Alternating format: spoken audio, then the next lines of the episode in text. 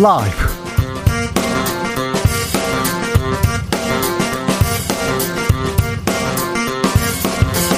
2021년 11월 3일 수요일입니다. 안녕하십니까. 주진우입니다. 국민의힘 대선 후보가 모레 결정됩니다. 윤석열 태풍이 분다 홍준표의 대세 기울었다 서로 내가 최종 후보라고 주장하고 있습니다 두 후보는 불법 선거운동 논란을 두고도 거세게 충돌하고 있는데요 윤석열 후보를 지지하는 서민 교수가 홍어준표라는 표현해서 논란이 되고 있습니다.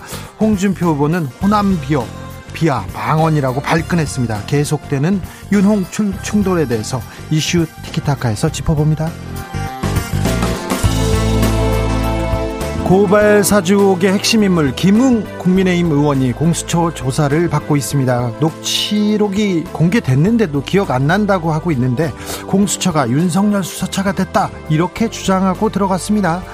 대장동 개발 의혹의 핵심 인물 김만배 씨 그리고 남욱 정민용 씨는 지금 구속 기로에 서 있습니다. 공수처 검찰 수사는 대선에 어떤 영향을 미칠까요? 강기정 김재원 전 청와대 정무수석과 짚어봅니다. 유럽을 순방 중인 문재인 대통령이 이탈리아, 영국에 이어서 마지막 일정으로 헝가리에 도착했습니다. 이탈리아에서는 교황을 만나서 방북을 제안했고요. 영국에서는 세계 정상들과 기후 변화로부터 지구를 지키자는 논의했습니다. 20년 만에 헝가리 국빈 방문. 문 대통령은 무슨 일 때문에 방문했을까요? 문 대통령의 유럽 순방의 의미와 성과 최종건 외교부 1차관과 짚어봅니다. 나비처럼 날아 벌처럼 쏜다. 여기는 주진우 라이브입니다.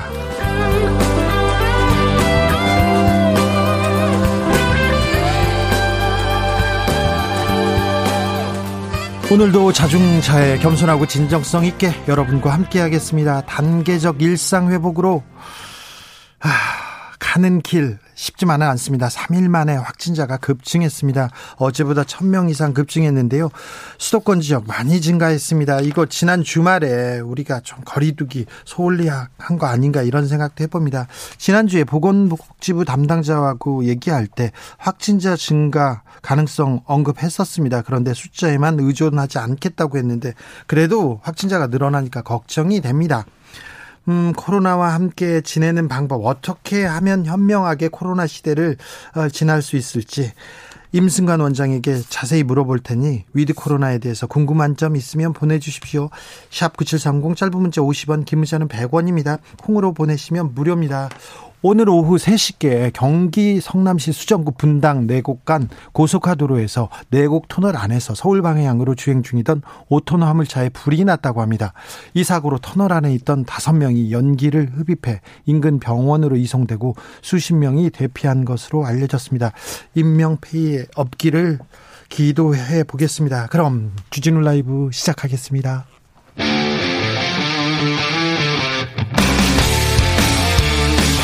탐사보도 외길 인생 20년. 주 기자가 제일 싫어하는 것은?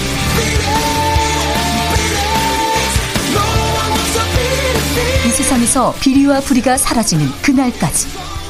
오늘도 흔들림 없이 주진우 라이브와 함께.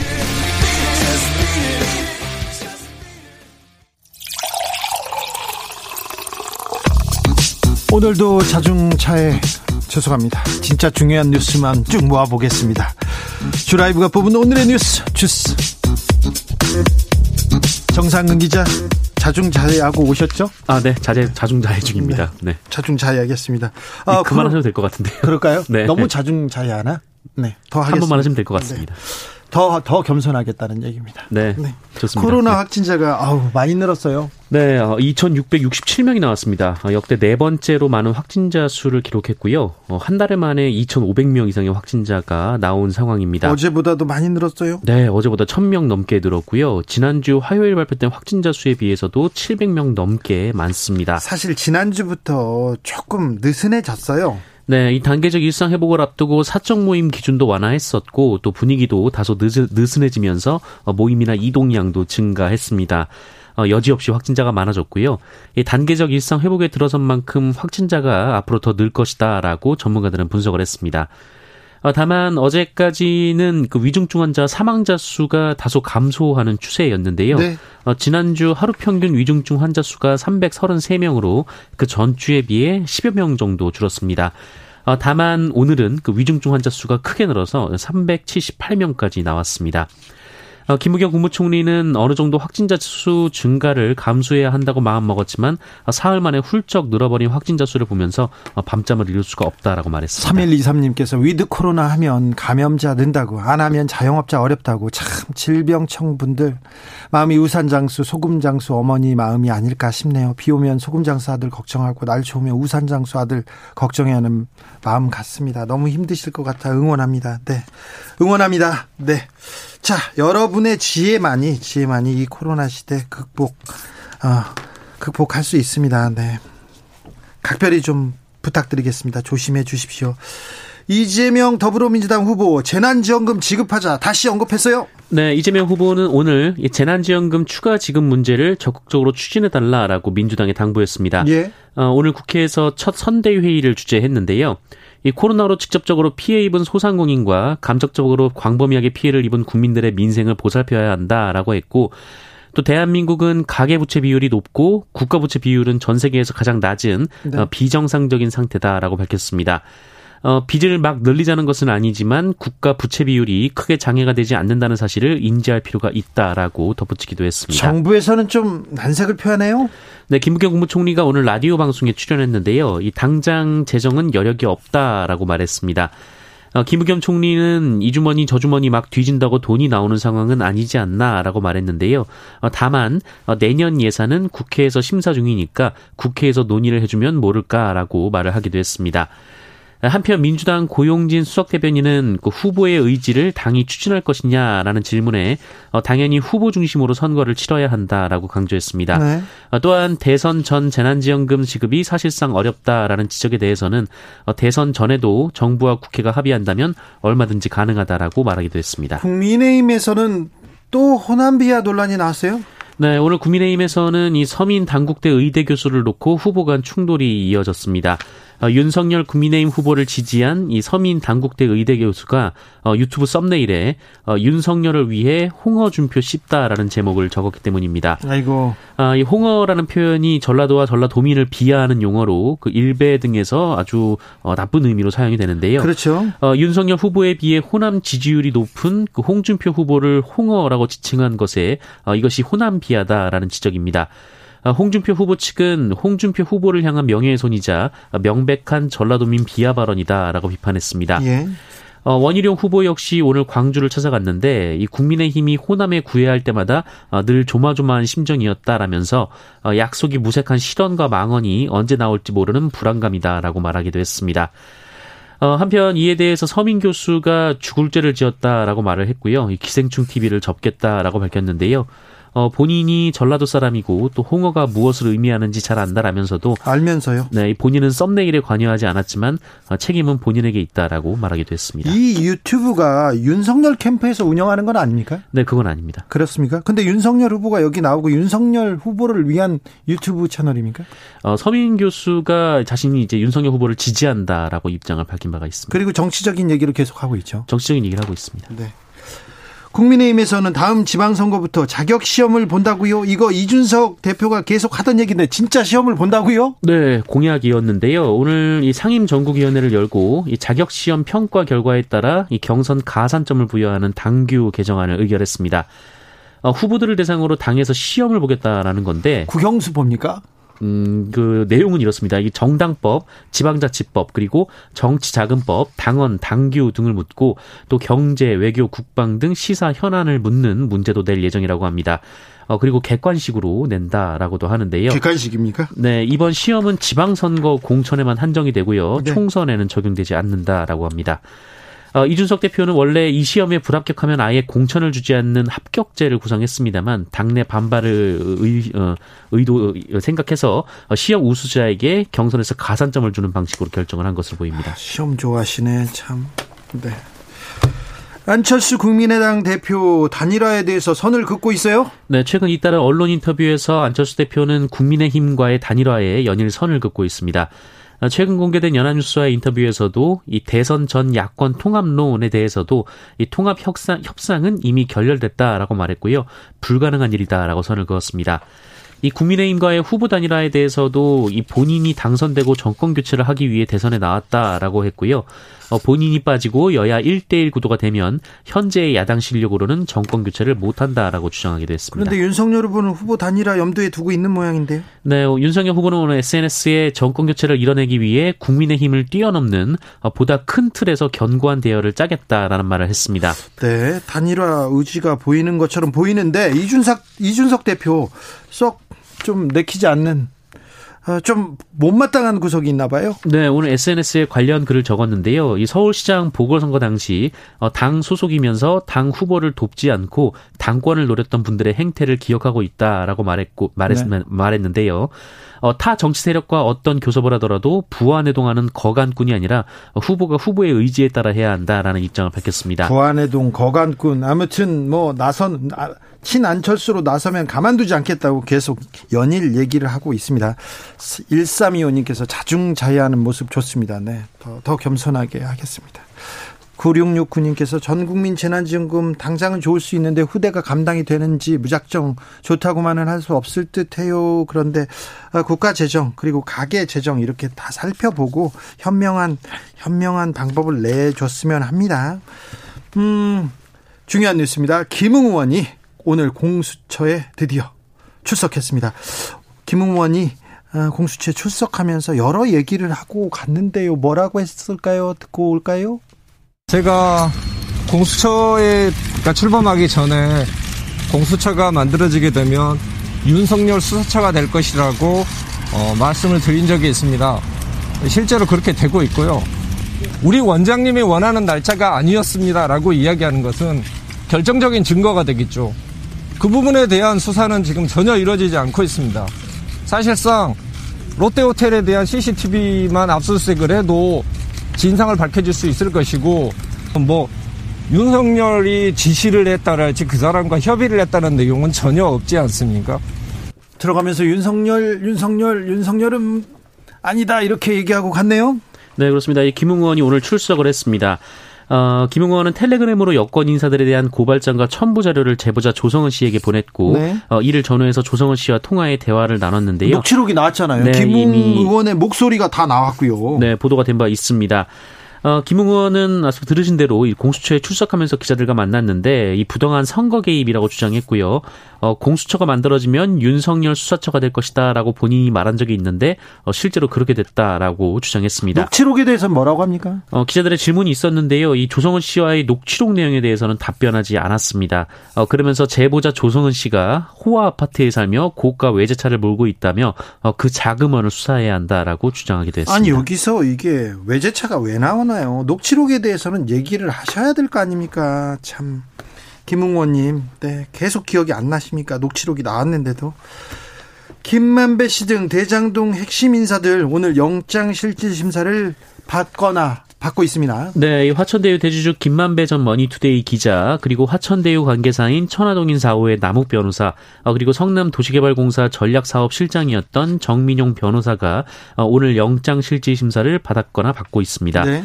배임, 횡령, 뇌물 등의 혐의고요. 김만배 씨는 오늘이 두 번째 영장 실질 심사입니다. 김만배 씨가 기자들 앞에서 많은 얘기를 했더라고요. 네, 어, 자신을 둘러싼 혐의는 모두 부인한다라고 밝혔습니다. 어, 앞서 언론에서 김만배 씨가 어, 자신이 배임이면 그 이재명 후보도 배임이다 이런 말을 했다고 보도했는데요.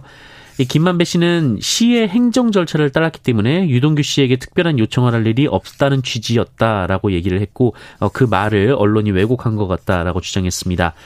어, 또한 이재명 후보는 최선의 행정을 한 것이고 본인들은 행정이나 정책에 따라 정상적인 과정으로 공모를 진행한 것이다라고 주장하기도 했습니다. 그런데 대장동 팀 팀원들 사이에 조금 묘한 묘한 분위기가 있습니다. 좀 달라요? 네, 오늘 김만배 씨는 영장 실질 심사 이후 기자들과 만나 이 정영학 씨가 설계하고 쌓은 성을 어, 정영학 씨와 검찰이 공격하고 있다라며 어, 굉장히 곤혹스럽다라는 말을 했습니다.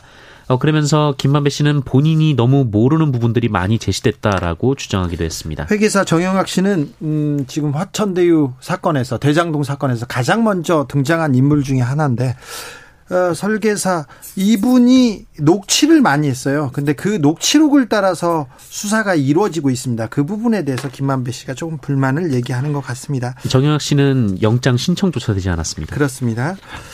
문재인 대통령이 오늘은 헝가리에 갔습니다. 헝가리에서 유람선 참사 현장을 방문했네요. 네, 문재인 대통령이 헝가리를 국빈 방문했는데요. 네. 지난 2019년 5월 어, 헝가리 유람선 참사 희생자를 추모하는 공간을 찾아서 어, 고인들을 애도했습니다. 어, 문재인 대통령은 김정숙 여사와 함께 추모비에 헌화하고 묵념했는데요. 어, 당시 한국 관광객과 가이드 33명을 태우고 야경 투어 중이던 그 허블레아니호가 대형 크루즈선인 바이킹 시긴호에 받혀 침몰한 사건이었습니다. 문재인 대통령의 유럽 순방 소식은 잠시 후에 저희가 외교부 차관한테 자세히 들어보겠습니다. 음, 다섯 살 아이가 세 명의 아이에게 장기를 나눠주고 아, 하늘나라로 갔습니다. 네, 2년 전 이 키즈 카페에서 놀던 3살 아이가 안타까운 사고를 당했는데 어 2년이 지나 이 5살의 뇌사 판정을 받았습니다. 어 아이 이름이 소율인데요. 네. 어 엄, 소율이 엄마 아빠가 이 불임 판정을 받았었는데 어 정말 찾아온 그 소중한 아이였다고 합니다. 예. 어, 안타깝게도 결국 뇌사 판정까지 받게 됐는데 또 그 사이 이 소율이의 모친도 암으로 세상을 안타깝게 떠났습니다. 어, 그래서 소율이 아버님만 남게 됐는데요. 어, 이 소율이 아버님이 이 소율이의 소중한 장기를 다른 아이들을 살리는데 기증을 했습니다. 어, 그리고 지난달 28일 이 소율이는 3명의 다른 소중한 아이들을 살리고 하늘나라로 떠났는데요. 장기를 이식받은 아이들은 수술을 성공적으로 마치고 회복 중인 것으로 전해졌습니다. 네. 네.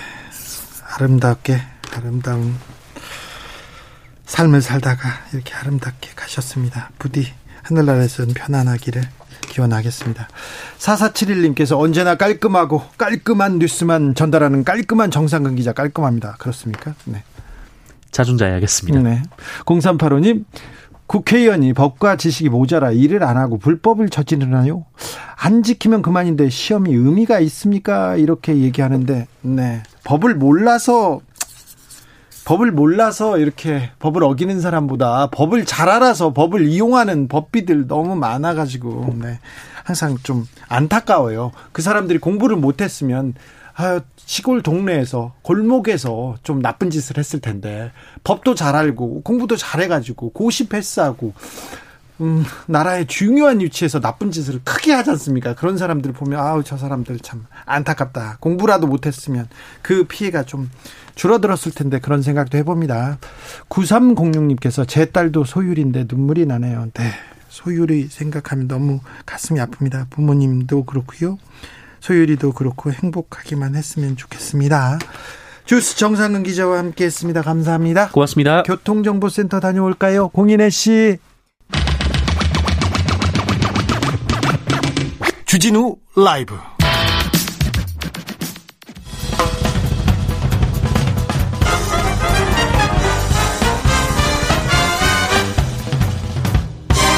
훅 인터뷰. 모두를 위한 모두를 향한 모두의 궁금증 훅 인터뷰. 백신 접종률 70%를 빠른 시간 안에 달성했습니다. 단계적 일상 회복도 순조롭게 잘 진행되고 있습니다. 그런데 3일째 확진자가 막 늘었습니다. 확진자가 확 급증하니까 걱정이 되네요. 현재 상황 어떻게 봐야 할지 위드 코로나로 가는 길 궁금한 점 많습니다. 물어보겠습니다. 임승관 경기도 의료원 안성병원장 안녕하세요. 네, 반갑습니다. 원장님, 오, 신규 네. 확진자가 많이 들었어요. 현재 상황 어떻게 보고 계신지요? 네, 오늘 2,600명 이상 이런 보도가 있었잖아요. 예. 뭐 정부도 시민도 좀 동요하는 것처럼 느껴지는데요. 네. 뭐 또 단계적 일상회복 정책의 실행 실행 시점이 맞냐 틀리냐 논쟁하는 얘기도 들리는데 네. 글쎄요, 뭐 저는 그게 핵심인 것 같지 않고요. 실행 시점이 언제 맞았냐 틀리냐가 아니라 네. 실행 시기로부터 우리가 얼마나 준비했냐 이 준비 기간이 중요한 것 같아요. 예. 시험 날짜가 중요한 게 아니라 시험을 준비한 공부 기간이 중요한 것처럼요. 네. 그런 면에서 아직 어, 여러 관점에서 준비가 충분치는 않은 것 같아 좀 걱정하는 마음입니다. 네. 우려하는 특별히 우려하는 지점이 있습니까? 네, 제일 걱정스러운 것은 어, 제일 취약한 공간일 것 아니에요. 예? 감염자의 숫자가 늘어날 때 아무리 백신 접종으로 인해서 위중증률이라든지 이런 것들은 낮춘다고 해도 절대 규모가 크다면 결국은 피해가 발생하는데요. 예? 그런 관점에서 제일 위험한 공간은 어, 여전히 노인 요양 시설입니다. 작년 겨울에도 그랬지만 올 다가올 겨울도 마찬가지일 수 있고요. 노인 요양 시설을 보호하기 위한 어떤 우리의 노력들이 좀 더 신속하게 또 긴급하게 설계돼야 된다고 생각합니다. 네. 확진자는 당분간 더 늘어나겠죠? 얼마나 늘어날 것 같습니까? 저희가 마음의 준비를 조금 해야 될 것 같아서 좀 알려주세요. 네. 뭐 작년부터 올해까지 개인적으로 이 질문을 받을 때에 대한 제 대답은 네. 한결같이 모른다인데요. 네. 뭐 취재원으로서 적절하진 않네요. 한결같이 제가 묻고 있습니다. 그래도 네, 한결같이 모른다고 제가 답변하잖아요. 네. 근데 어, 우리가 자꾸 예상하고 예측 하려고 하거든요. 네. 물론 이해는 돼요. 왜 그런 것인지. 예. 그러나 어, 위기 대응이라는 것이 정확한 시뮬레이션, 아주 정밀한 예측이 정말 중요한 건가? 늘어날 수도 있고 줄어들 수도 있고 비슷할 수도 있다면 각각 그에 맞는 어떤 대안들을 갖추고 있는 이 대비가 중요한 것 같거든요. 네. 우리가 경제 위기 같은 것들을 비유하자면 뭐 환율을 유가를 뭐 주식 시장의 지수를 예측하고 내년 계획을 세우지 않잖아요. 시뮬레이션은 하지만 올라갈 때도 내려갈 때도에 대한 대응 솔루션을 갖추고 있는 거잖아요. 그런 관점에서 코로나19 대응이 너무 좀 예측 중심으로 예? 논의되는 것이 좀, 어, 걱정스러운 면이 있습니다. 알겠습니다. 대비 체계를 각각에 맞는 시나리오로 갖고 있는 게 훨씬 중요한 거죠. 지난번에 저 중수본 반장님께서 저희하고 인터뷰할 때 단계적 일상으로 가면 확진자 증가 불가피하고 숫자에만 의존하지 않겠다 이런 얘기 했어요. 네. 네. 아무튼 어, 음. 이 부분은 어떻게 보세요? 그래서 어 실제 방역 당국이 일일 확진자 수를 맨 위에 언급하지 않는다거나 네. 보도 참고자료에도 뭐 앞장에 실지 않는다거나 하는 브리핑 구성도 바뀌었잖아요. 네. 저희도 그렇게 어, 하죠. 당연 네. 저희도 그렇게 하는 게 맞습니까? 하고 일치하는 얘기고 타당한 어떤 설명인데요. 네. 근데 중요한 건 이런 이론이 아니라 실제잖아요. 예. 그래서 오늘 실제로 어떻게 됐냔 말이에요. 오늘 실제로 2,600명 이상 확진자가 쏟아졌다는 속보를 내지 않은 통신사나 언론사가 하나라도 있는지 또 중대본에서도 특별 점검 기간을 운영한다고 또 긴급 대처를 또 어, 이렇게 설명하기도 했잖아요. 네. 어 그러니까 즉 어, 우리가 갖고 있는 우리 사회의 시민사회의 대중의 인식과 정부가 얘기하는 정책 사이 이만큼 괴리가 있다는 거죠. 네. 그래서 그 괴리가 무엇인지를 정확하게 이해해야지만 정확하게 간파해야지만 아주 현실적이고 실효성 있는 대안이 나올 수 있다고 생각합니다. 네. 5357님께서 우리는 뭘 더 준비해야 하나요? 지금이라도 준비할 것은 무엇인가요? 이렇게 물어봅니다. 네. 제일 중요한 건 어, K방역과 우리가 잘 성과를 냈던 지난 1년 10개월간의 K방역과 앞으로 살아갈 시대, 위드 코로나 시대가 무엇이 다른지를 어, 정확하게 이해하는 게 제일 중요하거든요. 네. 어, K방역의 시대 때는 이 바이러스를 제거해야 하는 것, 어, 우리 사회와 우리 지역 사회부터 격리시켜야 하는 것이라는 관점이었다면 위드 코로나는 그 부분들을 우리가 일정 정도 수용하고 인정하는 태도란 말이에요. 네네. 예를 들어서 위드 코로나 시대를 살려면 이게 돼야 돼요. 우리 가족이 301호에 살고 있는데 아파트 302호에 확진자 가족이 체류하고 있다 그래도 네. 불안하지 않을 수 있어야 돼요. 네. 그리고 우리 아이가 4학년 1반을 다니고 있는데 4학년 2반에서 어, 확진자 학생이 몇 명 발생했다고 할지라도 선생님 학부형들이 내일 4학년 1반, 4학년 3반을 등교시킬 수 있는 그런 어, 태도와 그런 어, 우리의 마음가짐이 필요한 거죠. 네. 근데 지금 그 사이에 우리가 어, 그 정도 인식 체계를 갖고 있지는 않은 것 같거든요. 네. 그래서 정책과 인식 체계 사이에 즉 관리 체계와 인식 체계 사이 괴리가 있고요. 이 괴리를 가능한 빨리 또 적절한 방법으로 좁혀가는 게 11월의 어, 숙제라고 생각합니다. 네. 옆에서 뭐 코로나 확진자가 나올 수 있습니다. 네. 이, 네. 어, 친구가 걸릴 수도 있고 가족이 걸릴 수도 있습니다. 네. 그렇게 당연하게 좀 받아들이고 그렇게 그냥 생활하면 되죠. 묵묵하게. 네, 당황하지 않는 그런 침착함, 평정심 제일 중요하겠죠. 조금은 당황할 수 있잖아요. 네, 사람이니까요. 네네. 그래도 아, 옆에 확진자가 나오더라도 그렇게 위험하다, 무섭다 이렇게 생각 안 가져도 되는 거죠. 네. 더불어서 우리가 백신 접종을 뭐 18세 이상 성인 기준으로 2차 접종률이 90%를 훌쩍 넘겼고요. 예. 접종 완료율도 80%후 중후반대일 거예요. 예. 따라서 우리가 백신으로 백신이라는 어떤 우리의 과학기술적 무기를 가지고 네. 위험의 전체 총량을 많이 낮췄다는 말이에요. 네.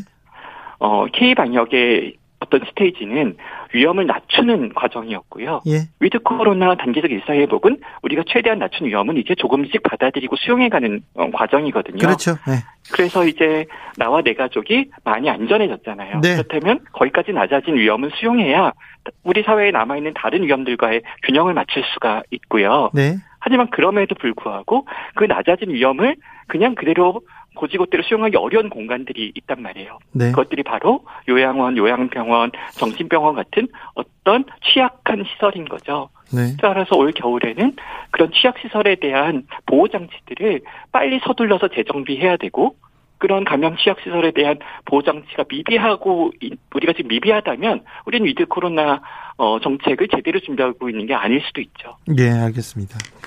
아, 그리고 위드 코로나로 가는 길, 아, 이제 아프다고, 코로나 걸렸다고 병원 가서 중, 일단 뭐 격리시키고 그거보다는 재택 치료를 하고 어, 단계적으로 이렇게 시스템을 만드는 게 중요하다고 원장님이 지난번에도 네. 말씀하셨는데 그 재택 치료 준비는 잘 되고 있습니까? 네. 재택 치료는 어, 위드 코로나 시대를 살아가기 위해서는 뭐 선택의 문제가 아니라 반드시 필수적인 뭐 필수 불가결한 일이라고 생각해요. 예. 하루에 일평균 확진자가 2,000명 발생하다가 2,500명, 3,000명 발생한다면 어, 기존의 방식대로 조금 더 동원하면 되죠. 생활치료센터, 의료기관 병상 좀 행정명령 내리면 될 거예요. 하지만 일평균 2,000명 확진자가 5,000명, 1만 명 된다면 네. 이건 얘기가 전혀 달라요. 예. 단순히 양적 확대로는 대응할 수가 없을 거고요. 방법 자체를 바꿔야 되고 그 방법의 변화는 효율화, 비용 효과성 이런 것들이 최우선 가치가 돼야 되는 거죠. 따라서 모든 사람을 모든 확진된 모든 사람을 전수 시설 격리하겠다고 하는 과거의 과거의 방식은 계속 사용하기 어려운 방식이고 어 우리의 단기적 일상 회복 체계 안에서는 어, 이 부분이 이제 재조정돼야 되는 거죠. 네. 다만 이런 부분들이 어, 프로그램이 단순하게 예산 사업 같은 게 아니거든요. 이게 네트워킹 사업 같은 것들이고 여러 행위 주체자들이 서로 어, 연결하고 잘 조직해야 되는 조직 사업 같은 거기 때문에 준비 시간이 충분히 필요해요. 근데 네. 지금 우리한텐 그 준비 시간이 어, 충분치 않다고 저는 좀 걱정하고 있습니다. 네.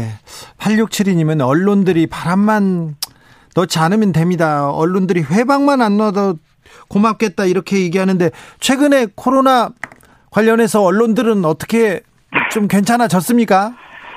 어, 뭐 제가 평가하는 어떤 위치에 있는 것 같지는 않은데요. 다만 네. 그 질문 이렇게 좀 답하고 싶어요. 어, K 방역 우리 스테이지 1은 네. 과학기술이 중요했어요. 예. 백신, 치료제, 진단검사 키트 이런 것들이요. 따라서 그 시대에 스테이지 1 어, K방역 시기의 주역은 어, 관료와 전문가일 수밖에 없었어요. 그래서 그분들한테 주로 마이크와 카메라가 향하기도 했죠. 하지만 단계적 일상 회복 위드 코로나 시대는 다르다고 생각해요. 이건 이제 과학 기술이 아니라 어, 사회적 합의, 민주적인 어떤 협의, 그다음에 상호 소통 이런 거거든요. 즉 사회 체제란 말이에요.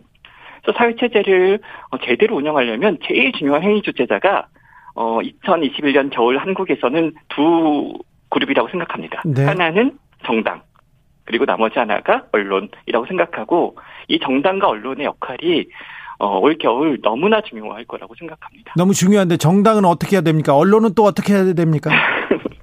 네. 어, 제일 중요한 일은요. 만약에 뭐, 뭐, 그러길 저도 바라고 있지 않지만 또 그럴 거라는 건 아니지만 우리가 만약에 한 달쯤 뒤에 한 1만 명 어, 감염자라는 사실을 우리가 어, 목격하면서 대화를 나누고 있다고 생각해 볼게요. 네. 뭐 원치 않는 일입니다. 저도. 네. 근데 그때 우리가 이 부분을 정쟁화하지 않을 수 있을까요? 어, 야당이 어, 보수 야당이 뭐 보수 언론이 혹은 반대로 어, 우리 정부가 잘 총력을 발휘 대응하고 총력 대응하고 집중력을 발휘해서 어, 이 겨울을 아주 안전하게, 어, 확진자 숫자도 통제해내고 잘, 어, 위드 코로나를 잘 진입시켰다고 할게요. 네. 그때, 어, 정부 여당이 그것들을 정치적 성과로 전환하는 것을, 어, 좀 유보할 수 있을까요? 이건 우리 국민이 다 같이 이뤄낸 거니까.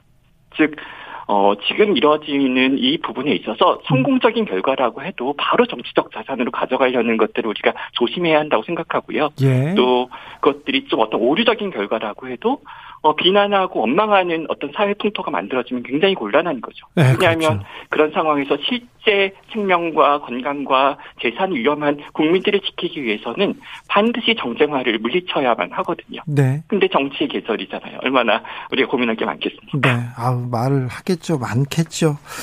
자, 원장님, 지금 네. 뭐가 제일 중요합니까? 보통 사람들 손 잘 씻고 마, 마스크 쓰고 거리두기 하고 웬만하면 사람들이 있는데 모이지 않고 그리고 또 뭐가 중요합니까? 네. 글쎄요, 뭐, 어, 이 위드 코로나 시대를 살아가면서 우리가 어, 위험 수용성을 이제 높여가는 게 중요하다는 말을 제가 거의 반복적으로 하고 있는데요. 예. 어, 그런 상황에서 우리가 많은 확진자가 발생한다고 할지라도 그 부분들에 대해서 좀 어, 질서 있게 어, 대응하는 것이 굉장히 어, 중요하다고 생각해요. 당황하지 않고 평정심을 유지하는 것이요. 그리고 그러기 위해서는 어 우리가 어, 이 위드 코로나 시대를 실행하는 데 있어서 일정 부분 준비가 좀 부족하고 준비 기간이 부족한 부분이 있다고 저는 어, 조금 비판적으로 얘기를 하는데 어, 그 상황에서 이 우리의 준비에 부족함이 있었다면 그걸 어떻게 핸들링 할 수 있느냐가 굉장히 중요한 거죠. 따라서 어, 방역 대응이라든지 위기 대응에 있어서 이 주체를 어, 한 사람이라고 한, 한 영역이라고 생각하면 곤란한 것 같아요. 정부도 아니고 민주당도 아니고 어 여야를 가릴 것 없이 보수와 진보를 가릴 것 없이 평범한 시민과 방역 당국자를 가릴 것 없이 정말로 어 팀 스피릿을 발휘해서 이것들이 우리 사회에 어, 공동 해결 과제라는 그런 공동체성을 발휘하는 게 너무나 중요한 거죠. 네. 그래서 백신 접종과 같은 문제들도 마찬가지예요. 이 백신을 나를 위해서 맞는 것인가? 우리 공동체를 위해서 맞는 것인가? 두 가지 속성이 다 있잖아요. 예. 그두 가지 속성을 우리가 잘 이해하고 또 우리의 어떤 뭐 지혜와 용기를 발휘하는 일들이 필요하다고 생각합니다. 네. 엘라님께서 유아 아이들은 완전히 노출되어 있는데 아이들 아이들을 위해서는 뭘 우리가 조금 조심해야 될까요? 네. 어, 최근 어, 발표하는 정부 통계를 보면은 뭐 어, 10대 연령층하고요. 60세 이상 연령층의 확진자가 최근 많다는 통계 발표가 어제 오늘 좀 전해졌잖아요. 네. 어, 이 유행 조절과 관련해서 굉장히 중요한 지점이에요. 어, 유행 조절과 관련해서 어, 두 가지 질문이 생기는데 하나는 백신 미접종군의 유행이 잘 통제될까라는 질문이 있죠. 예. 여기에 대표적인 표본이 어린이 청소년이에요. 네. 외국인 확진자 통계도 약간 그런 측면이 있죠. 예. 또 다른 하나는 백신을 접종받은 지 이제 시간이 오래된 그룹에서 방어 효과가 어, 충분히 유지될까라는 질문이 있는데 여기에 대표적인 표본이 60세, 70세 이상 혹은 요양시설의 어르신들 같은 분들이죠. 네, 빨리 맞으셨습니다. 그런 관점에서 네. 최근 정부 발표가 정부에서 발표한 통계에는 우려스러운 지점이 있단 말이에요. 네. 그렇다면 우리가 해야 될 일들은 크게 두 가지겠죠. 어린이 청소년들의 백신 접종에 대해서 우리 정부가 전문가들과 같이 심도 있게 고민하고 어, 나온 어떤 표준적인 권장안이 있다면 그 권장안을 믿고 수용하는 어, 태도 같은 것도 필요할 거고요. 네. 다만 부모로서 선생님으로서 아직 불확실한 어떤 결론에서 어, 이런 우리 아이들의 이렇게 접종하는 것에 대해 부담이 만약에 갖고 있다면 또 그렇다면 일정 정도 학교에서 학원에서 어, 어떤 집단 감염이 발생할 수밖에 없는 그 사실에 대해서도 좀 수용할 마음이 좀 필요한 거죠. 네. 다만 어린이 청소년들은 크게 위험하지 않다는 네. 그런 어, 통계들에 대한 또 믿음도 가지면서요. 알겠습니다. 자, 코로나 위드 코로나 시대를 살아가는 우리한테 지혜와 용기 아, 많이 필요한 것 같습니다. 원장님. 네. 마지막으로 국민들한테 한마디 부탁드리겠습니다. 네. 어, 위드 코로나를 우리가 어, 어, 다른 점을 이해해야 될 것 같은데요. 어, 위드 코로나 시대는 답을 구하는 것이 아니라 좋은 질문을 찾는 거라고 생각하고요. 어떤 결과로 성과를 내는 게 아니라 그 과정 자체를 보는 거고요. 예. 과학 기술이 아니라 사회 체제를 다루는 거예요. 그래서 우리가 어 어떤 그런 그런 마음가짐 자체를 이게 전혀 다른 장르니까 어 전혀 다른 방식이니까 그런 부분들을 정확하게 이해하려고 하는 것, 알려고 하는 것 어, 제대로 알려고 하는 것이 중요한 것 같아요. 알겠습니다. 김종무님께서 승관이 형 진료도 좋지만 밥은 제때 드세요. 형 쓰러지면 다 죽어 이렇게 얘기합니다. 네, 서결이 형 이게 떠오르네 갑자기. 네. 네 여기서 그게 왜 나와요? 또 원장님 고생이 많으신데 더 고생해 주십시오. 네, 고맙습니다. 감사합니다. 임승관 경기의료원 안성병원장이었습니다.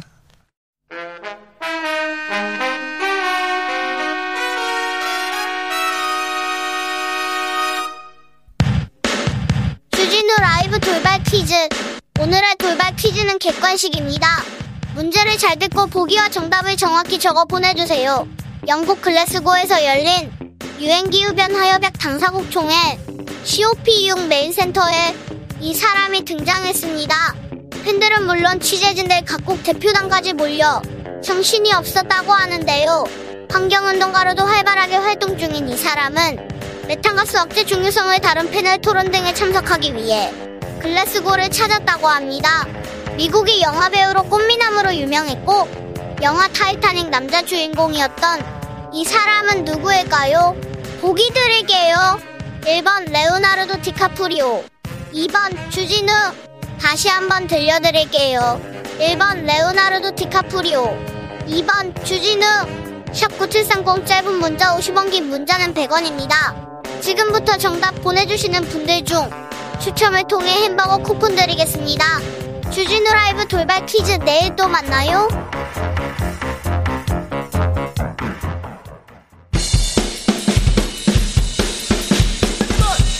틱탁 틱탁 틱탁 현란한 입담의 환상 드리블 오늘 이 뉴스를 주목하라 이슈 티키타카 머리끝부터 발끝까지 핫이슈 더 뜨겁게 이야기 나눠봅니다. 청코너 최진봉 성공회대 교수. 안녕하십니까 최진봉입니다. 반갑습니다. 홍코너 김병민 윤석열 캠프 대변인 어서 오세요. 네 안녕하세요 반갑습니다. 네 김병민 대변인의 표정이 아주 좋습니다. 예, 굉장히 좋습니다. 오늘 어. 내일 이제 여론조사 네. 네. 결과가 거치고 나면 네. 모레 발표가 되는데요. 네. 여론조사가 한 6천 명 정도 시민을 대상으로 집계를 하는데 이게 다 빨리 끝나면 끝나는 대로 정리가 되거든요. 음. 어느 정도 당원 투표 플러스 여론조사까지 국민의 마음 그리고 정권 교체를 바라는 시민들의 뜻이 윤석열 후보로 모이는 것이 다 느껴지고 있습니다. 김병민 대변인 표정 좋은 게 네. 윤석열 후보가 요새 말을 별로 안 해요. 호떡만 먹고 있어. 그래서 그런 거잖아요. 오늘 청년들과 하태경 의원과 함께 간담회를 가졌고요. 네. 청년 문제에 대해서 굉장히 많은 얘기들을 허심탄회하게 나눴고 음. 또 기자들과의 질의응답에서도 여전히 아, 말 했다. 아, 그럼요. 여러 가지 얘기들을 많이 어, 나누고 왔습니다. 에이 왜 그래요? 아니 그러니까 저 웃음이 계속되길 기, 바라겠습니다. 저는 네. 김병민 대변인의 웃음이 금요일에도 지속되기를 바라는 마음이고요. 그러니까요. 네. 김병민 대변인 네. 윤석열 캠프에서는 그 윤석열 후보는 말을 아끼고 있는데 음. 윤석열 지지자인 서민 교수님 네. 네. 한마디 해주세요. 음. 누구든지 간에 네. 음. 누구를 지지하는 사람이건 음. 정치인이건 음, 이런 모든 것들을 다 떠나서 음. 특정 지역을 비하하거나 하는 발언들은 음. 어, 절대로 있어서는 안 되는 얘기 아니겠습니까? 그렇죠. 예, 이런 얘기를 가지고 있어서도 안 되는 발언이거니와 정치적인 공세를 삼아서 다시 한번 이 발언들이 계속 뉴스에 회자되고 보도되는 것 자체 또한 또 다른 상처를 주는 일이라고 생각합니다. 두 번 다시 이런 일들 사용하는 일이 없었으면 좋겠다는 말씀. 그러니까 윤석열 후보를 지지하면서 그런 얘기를 했잖아요. 그게 문제인 거예요. 그러니까 윤석열 후보가 지난번에 이제 광주에 있는 시민들 가슴에 정말 대못을 박는 전두환 씨 옹호 발언 해가지고 논란이 돼가지고 그 얼마 지나지도 않았습니다. 그것 때문에 얼마나 또 지지율도 하락하고 논란이 많았습니까? 그럼 조심을 해야죠. 이런 식으로 하는 건 저는 아니라고 봐요. 지지자라고 하면 그 후보를 좀 도와줘야 되는 거 아니에요? 이게 도와주는 겁니까? 도리어 더 해를 끼치는 거지. 그런 행동하면 안 된다고 봅니다, 저는. 네. 뭐 서민 네. 교수가 또, 또 다른 얘기를 또 하시겠죠. 음. 네. 해명도 더 하시겠죠. 아, 김병민 대변인. 네. 당원 투표는 좀 어떻게 예상하세요? 좀 좋은 얘기 들으셨어요? 투표율이 60%가 넘었다는 것 같은데요. 그러니까요. 어제는 50%가 넘었고 오늘 내일까지 ARS 추가 이 어, 투표가 진행되는데 60%가 넘었다는 것은 당원 중에 거의 많은 분들이 다 참여하셨다는 뜻이고 저도 제 지역구가 광진구거든요. 광진구에 계신 분들 한 분 한 분 이렇게 쫙 뵈면 어, 정말 투표에 많이 참여하셨습니다. 근데 투표율이 높으면 누구에게 유리할까를 두고 또 감론을박이 있던데 중요한 건 국민의힘 지지층에서 정권 교체를 원하는 여론이 높고 그 여론은 윤석열 후보에게 훨씬 더 많은 힘이 실렸던 게 여론조사를 통해 드러나지 않습니까? 이런 내용들이 투표율이 높아질수록 당심이 있는 그대로 반영되는 거라 아마도 윤석열 후보에게 유리한 결과가 나올 거라 생각합니다. 투표율이 낮았을 때도 이렇게 얘기하실 거였죠? 투표율이 낮으면 조직에 대한 변수. 조직, 아니, 조직 당원, 당심이 아니, 훨씬 중요하잖아요. 그리고 그렇죠. 이게 어디로 튈지 모르는 상태로 가기 때문에 만약 투표율이 뭐 한 30% 정도 나왔다 그러면 정말로 어디로 갈지 모르는 예측 불허의 상황이었겠지만 투표율이 굉장히 높게 나타났기 때문에 당심이 실질적인 정권 교체를 원하는 마음과 그대로 일치할 거라고 확신합니다. 교수님. 그러니까 저는 이렇게 생각해요. 지금 이제 김명미 대변 아까 주진우 기자가 잘 지적해 주신 것처럼 투표율이 낮았어도 본인한테 유리하다고 얘기할 거예요. 어떤 상황이든. 근데 이제 좀 저는 우려, 그러니까 제가 윤석열 캠프 측에서 우려스러운 부분은 MZ 세대라고 하는 소위 이제 젊은 세대들이 지난번에 많이 영입이 됐잖아요. 당원으로. 이제 그분들이 지금의 여론조사 결과로 뭐 홍준표 후보를 지지하는 경향을 보이고 있는 걸 보여요. 물론 뭐 100% 그렇다고 얘기할 수는 없겠지만 그런 상황에서 이분들이 더 투표에 많이 참여했을 가능성을 전혀 배제할 수 없는 상황이다. 그러니까 조직적인 부분에서 윤석열 후보가 유리하지만 새로 당원으로 가입한 예를 들면 23만 명이 새로 당원으로 가입했는데 그 중에 한 20대 30대가 한 반 정도 된 걸로 일반적으로 알려지고 있어요. 이분들이 정말 적극적으로 투표 측에 들어왔다고 하면 일정 부분의 변화를 추동해낼 수 있는 요인으로 작용할 가능성이 있어요. 그래서 홍준표 후보가 일반 여론조사에서 앞서고 있는 상황이고 또 이분들이 당원으로 가입하는 책임 당원으로서 투표에 좀 더 적극적으로 참여하면 근소한 차. 그러니까 누가 이길지도 저는 뭐 지금으로서는 단정하기 어려운 상황이 아니겠나 이런 생각이 듭니다. 근데 2030 예. 청년층이 정치에 대한 불신 뭐 큽니다. 그런데 윤석열 후보가 이 청년층한테 인기가 조금 밀리는 이유는 뭐라고 분석하십니까? 아, 7월 말에 윤석열 후보가 입당을 하지 않았습니까? 네. 굉장히 좀 어려운 결정이기도 했고요. 그리고 입당을 하고 나서 굉장히 불리한 여건에도 불구하고 당의 모든 조건들을 다 수용하면서 경선 절차에 임해왔습니다. 그리고 이제 내일 모레 만약 윤석열 후보가 최종적인 후보로 선출이 되게 된다면 어, 대한민국 헌정사에 굉장히 역사적으로 기록을 찾기 어려운 케이스가 됐고요. 그렇죠. 다섯 달 만에 뭐. 예. 과거에 안철수 후보가 신드롬을 일으켰을 때 네. 반기문 전 총장도 마찬가지고 새로운 인물에 대한 기대감들은 늘 있었지만 기성 정치권에 몸을 담는 순간 신기루처럼 그런 일들이 다 사라지고 말았잖아요.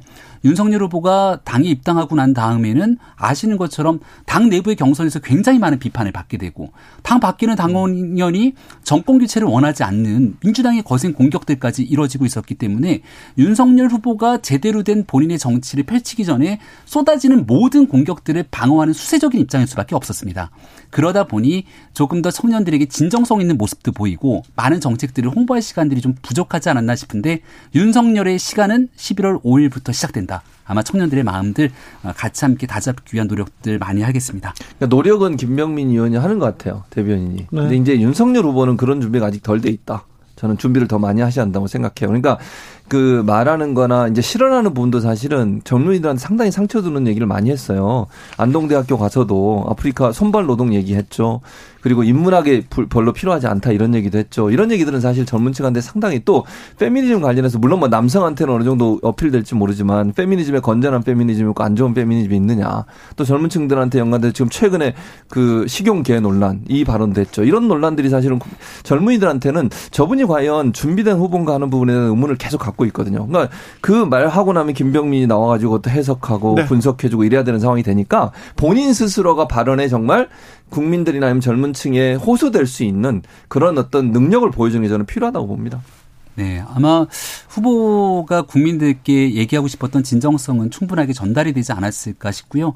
어, 초창기에 이제 정치 언어에 대한 부분들 속에서 진의를 전달하고자 했지만 국민들께서 이걸 좀 다르게 받아들이는 점이 있다면 이 또한 제 불찰이고 송구하다는 얘기를 여러 차례 한 적이 있습니다. 전달 안 됐답니다. 예.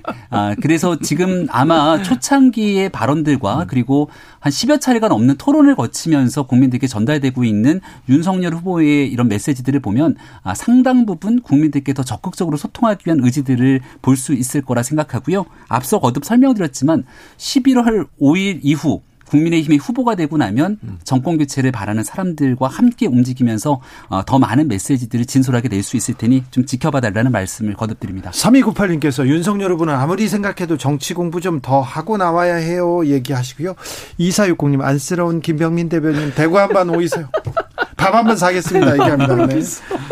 대구 한번 오이소 얘기합니다. 자 정치는 사람이 아니라 사람들이 하는 것 이건 또 무슨 말이에요? 굉장히 의미심장한 얘기죠. 음, 음. 우리 민주당이 지금 해석이 원, 필요합니다. 또. 민주당이 원팀이 잘 안 돼서 고생 고생을 하고 있지 않습니까? 정치는 사람이 하는 음. 것이라면 윤석열 후보 혼자 하는 거고 선거 경선에 이기더라도 캠프가 이 선거를 끌고 가는 건데 국민의 힘의 승리 그리고 국민의 힘을 넘어서 정권 교체를 바라는 상식적인 나라를 꿈꾸는 국민들과 함께하겠다는 뜻을 내비치고 있고요. 그래서 그 사람들에 대한 범주는 음. 어, 정말 지금 있게 되는 문제의 문재인 정부를 뛰어넘기 위한 뜻을 가지고 있는 사람이라면 음. 누구나 함께 손을 잡고 임해 나가겠다는 음. 어, 큰 뜻을 얘기했다고 생각합니다. 그러니까 저는 이 말을 어떻게 해석을 했냐면 제 나름대로 해석이 김명민 대변인은 잘 이제 윤석열 후보의 측에서 설명한 거고 본인이 능력 이 없으니까 참모 잘 쓰겠다. 지난번도 그 얘기 한 번 했잖아요. 김, 전두환 전 대통령 옹호 발언할 때도 그런 비슷한 말을 했거든요. 참모를 잘 쓰면 되지.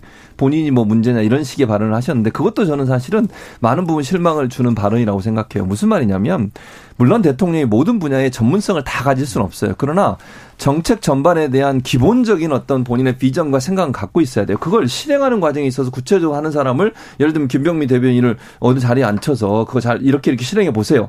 비전이 있어야 되잖아요. 근데 그런 부분이 부족한 부분에 대해서 아직 국민들이 마음을 다 주지 않고 있다고 생각해요. 그러니까 윤석열 후보가 그런 부분에 준비되지 않은 부분이 자꾸 노 출이 되고 부각이 되니까 문제가 돼요. 사람들 쓰면 된다. 이걸로는 해결될 문제가 아니에요. 기본적으로 본인이 정책 전반에 국정 운영 전반에 대한 비전과 틀이 있어야 돼요. 근데 그게 다양한 분야에 정치, 경제, 사회, 문화, 뭐 예술 이런 부분까지 다 들어가야 된다고 생각해요. 국방도 마찬가지고. 근데 그런 부분에 있어서 정책적인 부분에 불안감이 노출되는 부분이 논란이 되는데 그래서 저는 사람이 아니라 사람들이 하는 것이다 이런 표현을 하지 않았다는 제 개인적인 분석이에요. 어, 그 교수님의 비판은 가능한데 음. 근데 이 메시지의 지적은 사람에 대한 기용이 아니라 음. 어떤 사람들과 함께 국정을 운영할지에 음. 대한 폭넓은 해석에 대한 여지가 있거든요. 네. 경선이 끝나고 나면 조금 더 많은 사람들과 함께하겠다는 포용의 의지를 표현한 것인데 음. 캠코더 인사라고 불리는 것처럼 회전문 인사 맨날 그 사람들끼리만 하는 정치 하지 않겠다는 의지를 분명히 밝혔다고 생각합니다. 알겠어요. 네. 김병민 대변인 얘기를 들으니까 그러니까. 무슨 말인가. 그 전에 몰랐어. 의미가 있었네 얘기합니다. 이해가 안 돼요.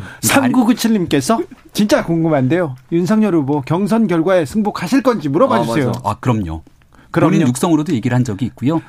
네. 자, 홍준표 캠프의 이현주 위원장 계속해서 지금 불법 선거 운동하고 있다 공격하고 있습니다. 아, 이번 주는 투표가 들어가고 있는 때지 않습니까?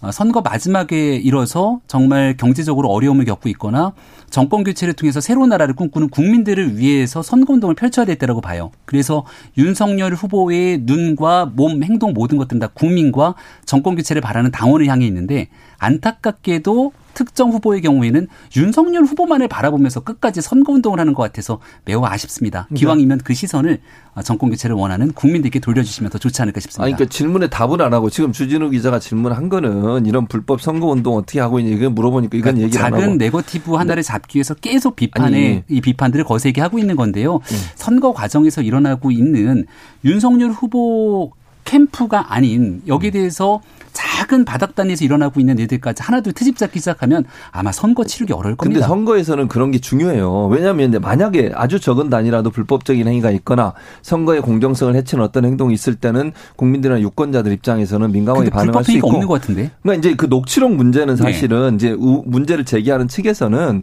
이게 뭐 당이 공식적으로 뭔가 얘기하는 것처럼 얘기해서 윤석열을 지지하도록 만들었다. 또는 뭐 지난번에 올렸다가 삭제된 그 문자도 있잖아요. 인터넷에 예를 들면 당협위원장 아들 아들이라고 하신 분이 문자를 올렸는데 공천을 어 협박을 하면서 윤석열을 지지해라 이렇게 얘기했다고 하는 부분 이런 부분들은 사실은 사실 민감하게 반응할 수 있는 부분이라는 생각이 들어요. 예. 어제 윤석 윤석열 후보가 음, 유승민 후보가 한 얘기입니다. 예. 주진우 라이브에서 아니 정책을 물어보면 개 사과 개 개식용 논란 이렇게 해가지고 정책 토론이 안 되더라 윤석열 후보 때문에 그 얘기하는 건데 그 얘기는 어떻게 생각하세요? 어 나중에 경선 토론 끝나고 유승민 후보 혹은 유승민 캠프 측과 다 같이 모여서 네. 16번의 토론 과정도 쭉 한번 스크린에 같이 했으면 좋겠습니다. 주도권 토론이 있잖아요. 음. 주도권 토론은 후보가 주도권을 갖고 질문하는 건데 네. 윤석열 후보 주도권 토론의 상당 부분은 정책 역량 검증을 위해서 썼고 유승민 후보의 주도권 토론에서 상당 부분이 인신 공격성 발언을 위해서 유승민 후보가 썼던 것이 아닌가. 아, 유승민 후보의 주도권 질문에서 윤석열 후보에 관련돼 있는 정책이 아니라 민주당이 공격하고 있었던 내용들과 일맥상통한 얘기들 참 아, 많이 나왔지 않습니까? 알겠습니다. 아, 윤석열 후보 네. 후보가 되면 인터뷰 적극 응하나요? 주진우 네. 라이브에서도 모든 후보가 한 분씩 한 번씩 나왔는데 했는데. 윤석열 후보만 아직 안 나왔어요. 아 그런가요? 네. 그런가요? 네. 뭡니까? 계속 그렇게 묶어놓고 계실 건가요? 대변인님 이런 식으로 하실 아, 거예요? 내년 3월 9일까지 이제 시간들이 꽤 많이 남아 있다고 생각을 하고요. 당의 후보가 되고 나면 이제 여러 언론들과의 적극적인 소통에도 당연히 나서지 아니, 않겠습니까? 대변인이 네. 웬만하면 하지 마라고 얘기하신 거 아니에요? 그런가요? 그러니까요. 같이 오셔가지고 통역 그런 건 안 됩니다. 네. 그냥 혼자 오셔야 됩니다. 자, 이슈 티키타카 6시 2부에 이어가겠습니다.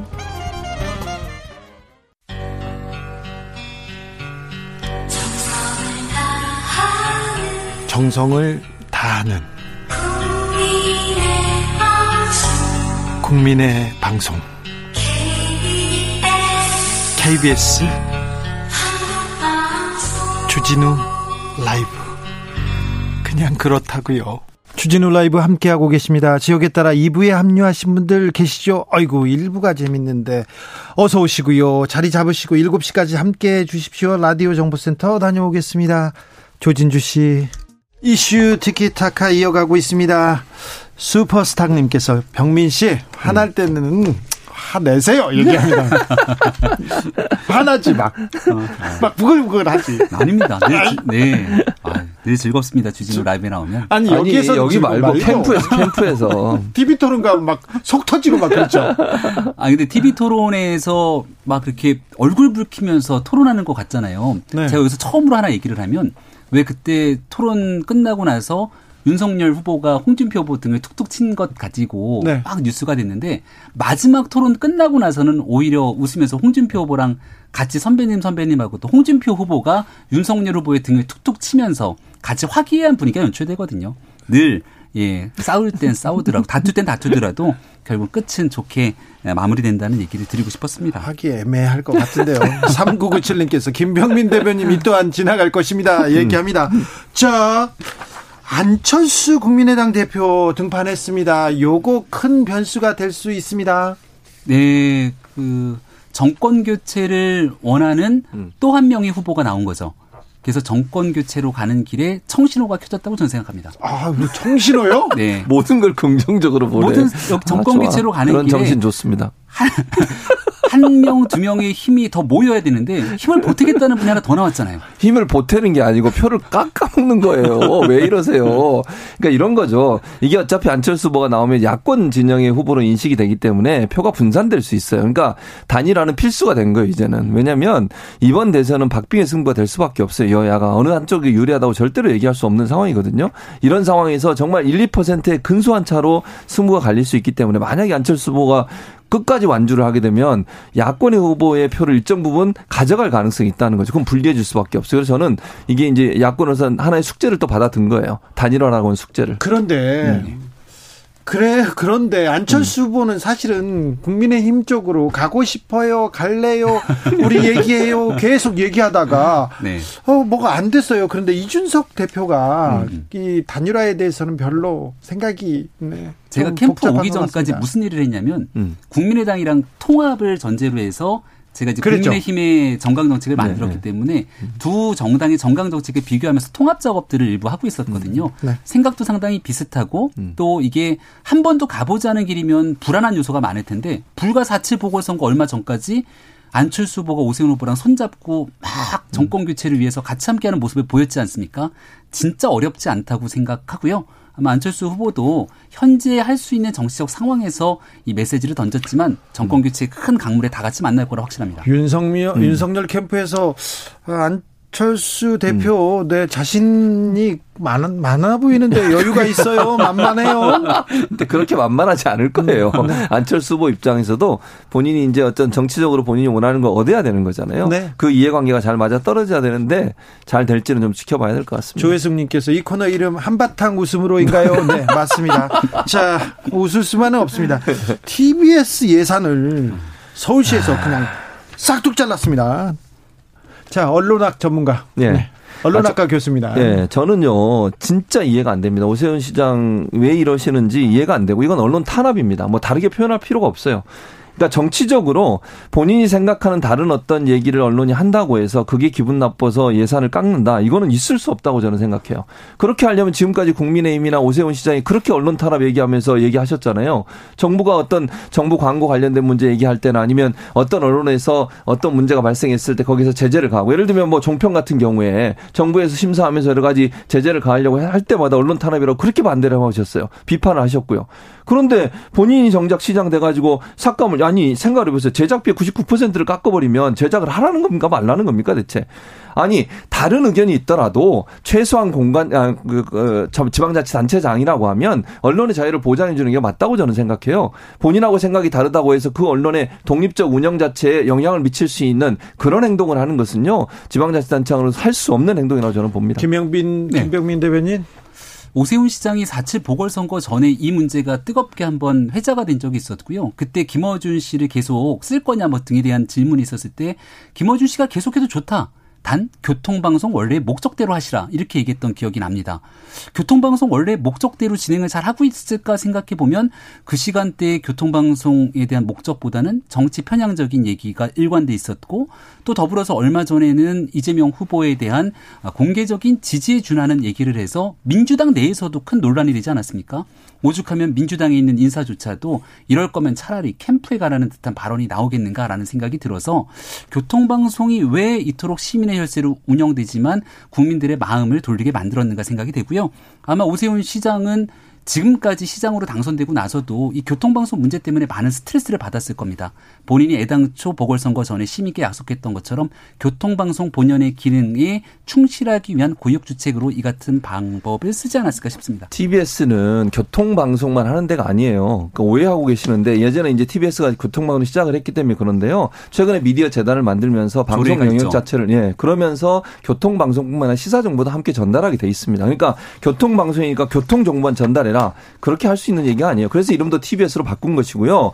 재단이 독립해서 운영 하도록 만들어 줬으면 그 재단이 독립해서 잘 운영할 수 있도록 재정 지원을 하는 게 맞다고 봐요. 그리고 그 전에 이미 재단으로 만들어질 때도 그렇게 합의가 돼서 한 건데 시장이 바뀌었다고 해서 그걸 갑자기 뒤집고 이런 식으로 바꾸는 것 자체는요.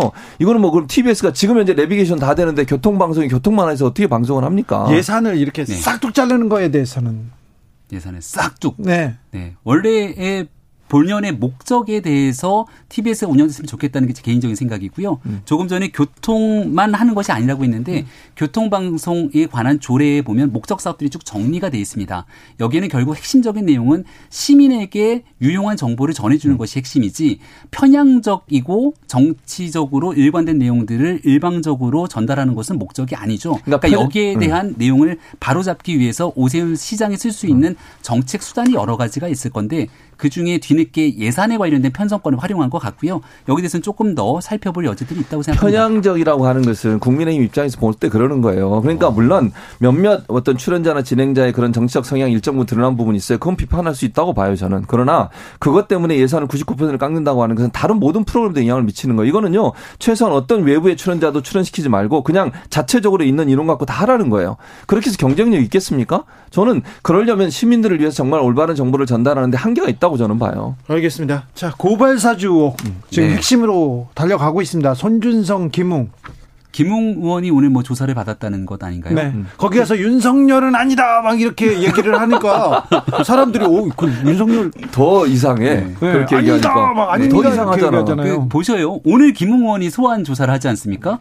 아주 기본적으로 해야 되는 게 조성은 씨 녹취록이 나왔으니까 김웅원 조사가 돼야 되는데 김웅원 조사도 안 하고 손준성 검사에 대해서 영장을 치고 체포영장 기각됐는데 구속영장 치고 또 여기에 대해서 영장이 기각되니까 야 공수처 진짜 공정하게 수사하네 이런 얘기들이 나오는 것 아닙니까? 절차에 따라서 하나 둘씩 문제를 풀어가야 됨에도 불구하고 대통령 선거 경선 기간에 딱 맞춰서 정치 편향적인 문제를 제기하려고 하면 안 되죠. 사건의 진실을 규명하기 위해서 공수처가 좀 열심히 노력했으면 좋겠습니다. 좀 버거워 보여요?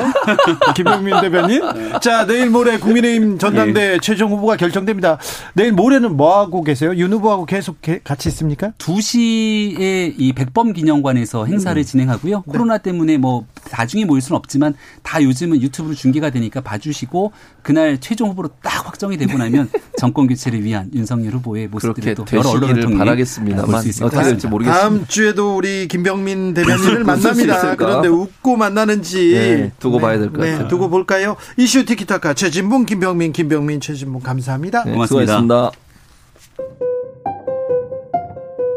정치 피로, 사건 사고로 인한 피로, 고달픈 일상에서 오는 피로.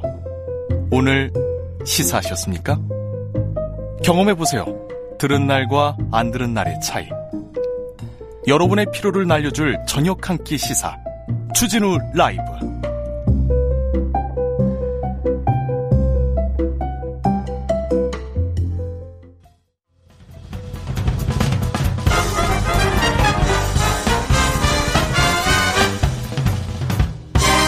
훅 인터뷰. 훅 인터뷰 이어가겠습니다. 유럽을 순방 중인 문재인 대통령.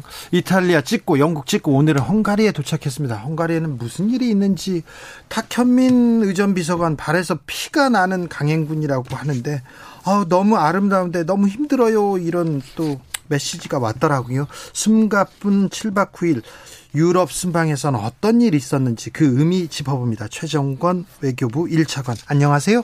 예, 안녕하십니까. 최정권입니다. 네. 이탈리아 로마에서 G20 정상회의 열렸습니다. 아, 어떤 이야기, 어떤 현안이 오고 갔습니까? 예, G20이 열렸죠. 네. 근데 이걸 하나의 시리즈로 좀 봤으면 좋겠어요. 네. 5월 달에 이 코로나 환경 중에 대통령께서 5월 달에 워싱턴 가셔서 한미 정상회담 했죠. 네. 그 후로 연쇄적으로 양자다자 회담이 열려요. 네. 거꾸로 얘기하기보다는 5월 있고 나서 그리고 어 6월, 7월, 8월 계속 양자회담이 열리는데 6월에는 한 스페인, 그다음에 한 오스트리아가 열렸고요. 그리고 무엇보다 우리가 지금 잠시 기억에 있고 있는 건 G7이라고 하는 것이 네. 그리고 이제 G20까지 오는 거고 그 사이에 UN 어, 회담이 있었는데 어, 요번에 크게 어, 의미가 있는 회의인 것 같아요. 지금 이 제가 말씀드린 1년의 양자다자 회담에 공통된 테마가 있습니다. 뭡니까? 소위 지구적 테마죠. 네. 어, 기후 변화하고요. 그리고 코로나를 어떻게 극복하고 네. 코로나 이후의 세상을 어떻게 대비할 것이냐입니다. 네. 따라서 이 코로나 극복이라고 하는 문제는 G20 정상들이 모여서 논의를 해야만 이게 이행이 가능합니다. 네. G20라고 하면 G7 같은 경우는 정말 선진국 중에 선진국들만 모인 것이고 예. G20는 선진국과 개도국들이 모여 있는 것입니다. 우리나라는 어떻습니까? 개도국, 개발도상국에서 선진국이 되었던 된 경험이 있고 그리고 방역에 있어서는 강대국이 되어서 두 가지입니다. 어, 내년 이맘때쯤 전 세계적으로 어, 접종률 70%를 달성하자. 네. 그리고 이것을 그동안 모니터하자. 네. 그래서 G20에 있는 보건장관들이 모니터링을 하고 보고하라. 이거 우리 대통령님께서 제안하셨는데 네. 모든 국가가 만장일치로 받았어요. 아, 우리 네. 대통령이 네. 제안하고 네. 다른 국가들이 따라왔다고요? 그렇죠. 그리고 또 하나는 이 소위 구글세라고 들어보셨을 예, 텐데요. 예, 예. 그러니까 디지털 어 tax라고 할 수 있는데 무엇이냐면 뭐 이런 여러 가지 플랫폼을 가지고 있는 회사들이 네. 예를 들어서 한국에서 혹은 뭐 이태리에서 아일랜드에서 영업을 하더라도 그 나라한테 세금을 내지 않고 네. 뭐안 좋은 일들이 벌어져서 네. 이제 세금을 내게 만들자. 네. 라고 해서 이 G20 국가들이 합의를 한 거죠. 예. 이것이 왜 중요하냐면요. 투명성 확보하고요. 재원 확보고 또 이러한 소위 플랫폼 구글과 같은 회사들로 하여금 네. 아, 좀 약간의 그 책임성을 좀 묻게 하는 겁니다. 네. 그래서 이런 성과가 있었고 어, 특히 우리가 이제 보건 강국이 되었거든요. 아, 그래요. 그 네. 국제적으로 지금 네. 국제사회에 나가보면 네. 대한민국이 코로나 방역 잘하고 있다, 보건 네. 강국이다, 네. 이런 평가 받습니까? 그렇죠. 그렇죠. 일단은 저부터라도 해외 출장이 잦지만 네. 이게 다녀보면 우리나라가 가장 안전하게 느껴져요. 일단은 들어오는 어, 과정 상당히 어, 신속하지만 정확하게 하고 네. 그리고 집계가 가능하고 추적이 가능하고 그리고 무엇보다도 가장 빨리 지금 76%의 완전 접종률을 이루었다는 것이죠. 네. 뭐 늦게 시작했지만 가장 먼저 도달하고 있는 어, 국가로서 우리는 보건 강국이 되었고 이것을 좀 어떻게 하는지 노하우를 좀좀 가르쳐 달고 그리고 좀 전파해 달라는. 물어보는 나라들이 많습니까? 아, 그렇죠. 일단은 방역이라고 하면 이 생활 방역도 있지만 국가가 국민들에게 취해야 되는 여러 조치 그리고 의료 체계가 있을 텐데 이런 것들의 노하우를 좀 알려달라. 그리고 그것을 저희가 알려주고 있고 그리고 어, 어, 물자나, 어, 그리고 드디어 이제 백신들도 베트남 등등이 지원하게 된 것이죠. 네. 저기 영국에서 있었던 정상회의 네. 이거는 기후 위기에 대응하는 네. 아, 여러 정상들이 모였습니다. 네. 어떤 성과가 좀 있었습니까? 그렇죠. 이게 우리 통상 캅 26이라고 합니다. 이게 26이 상징하는 것은 26년 전이라는 뜻입니다. 아, 그래요? 26년 전에 무슨 일이 있었냐면 그 당사국 총회가 있었어요. 네. 이 돌이켜 보면 이게 캅 원이 될 텐데 네. 1995년도 리우에서 유엔 기후 변화 협약을 맺습니다. 전 네. 세계가. 그리고 나서 3년 뒤에 캅 1 당사국 총회라는 것을 하고 그래서 이것을 통해서 산업 화 이전에 기준으로 했었을 때 1.5도가 지금 올라갈 것으로 어, 기후 변화가 있어서 지구 온도가 1.5도 올라갈 것으로 생각하니 이것을 좀 낮추자고 하는 거예요. 그래서 우리는 보건의 강국이기도 하지만 기후 변화 선도국이 되었어요. 왜냐하면 어 이를테면 차관님이라고 네, 외교부 네. 대표했다고 해서 너무 자랑만 하는 아니죠. 거 아닙니까? 선도국입니까? 아니 기후 위기에서는 악당이라고 지금 지금 지칭받고 있는데 그렇죠. 제가 말씀드리는 거 이겁니다. 아까 말씀드렸듯이 우리 개도국이어서 네. 우리가 잘하지 못한 것들도 있어요.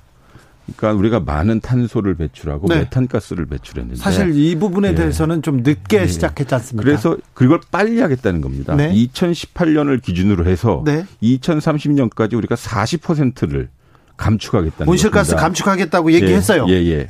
그리고 메탄에도 네. 메탄 네. 협약에도 가입하겠다는 겁니다. 즉 뭐냐면 이제 겨우 선진국이 된 대한민국이 네. 개도국 입장에서는 아니 왜 기후 환경을 우리가 책임져 다른 선진국들이 개발 도상하면서 어, 지구를 이렇게 더럽혀놨는데, 근데 우리는 그 책임을 인식하고 가장 빨리 2018년부터 2030년까지 40% 감축해서 연평균 2.48% 하겠다는 거거든요. 네.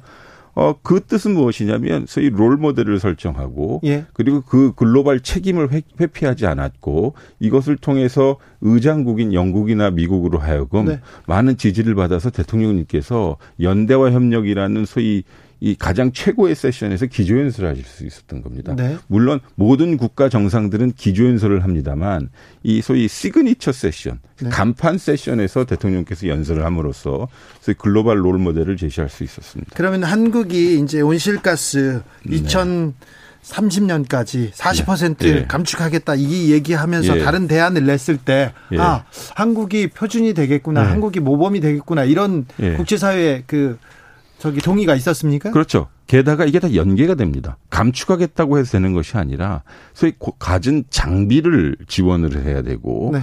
그리고 개발도상국에게 일종의 자금이 지원돼야 됩니다. 네. 이들은 생산 단가를 낮추기 위해서라도 오염을 할 수밖에 없는 네, 상황인데. 석탄 써야 되고 뭐 그렇죠. 근데 이 저감자 이런 각종 장비들을 지원하는 것을 연간 천억 불을 기금을 만들고 했는데 그걸 우리가 또 일부 지원하기도 할 뿐만 아니라 여기서 가장 가장 중요한 게 우리가 디지털 강국이기도 해서 네.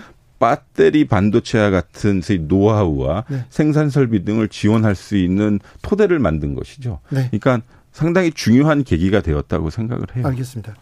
혹시 차기 정부나 정권이 바뀌면 정부에서 설정한 목표 음. 확 바뀌거나 그렇지 않을까요? 어, 바꿀 수 있을 겁니다. 그러면 우리나라의 국제적 신용도는 매우 추락할 것입니다. 여기서 중요한 것은 이러한 우리 제가 말씀드렸다시피 국제사회에서 통용되는 맥락이 있는데 네. 그래서 시대 정신이라고 하는 것이 기후변화, 코로나, 네.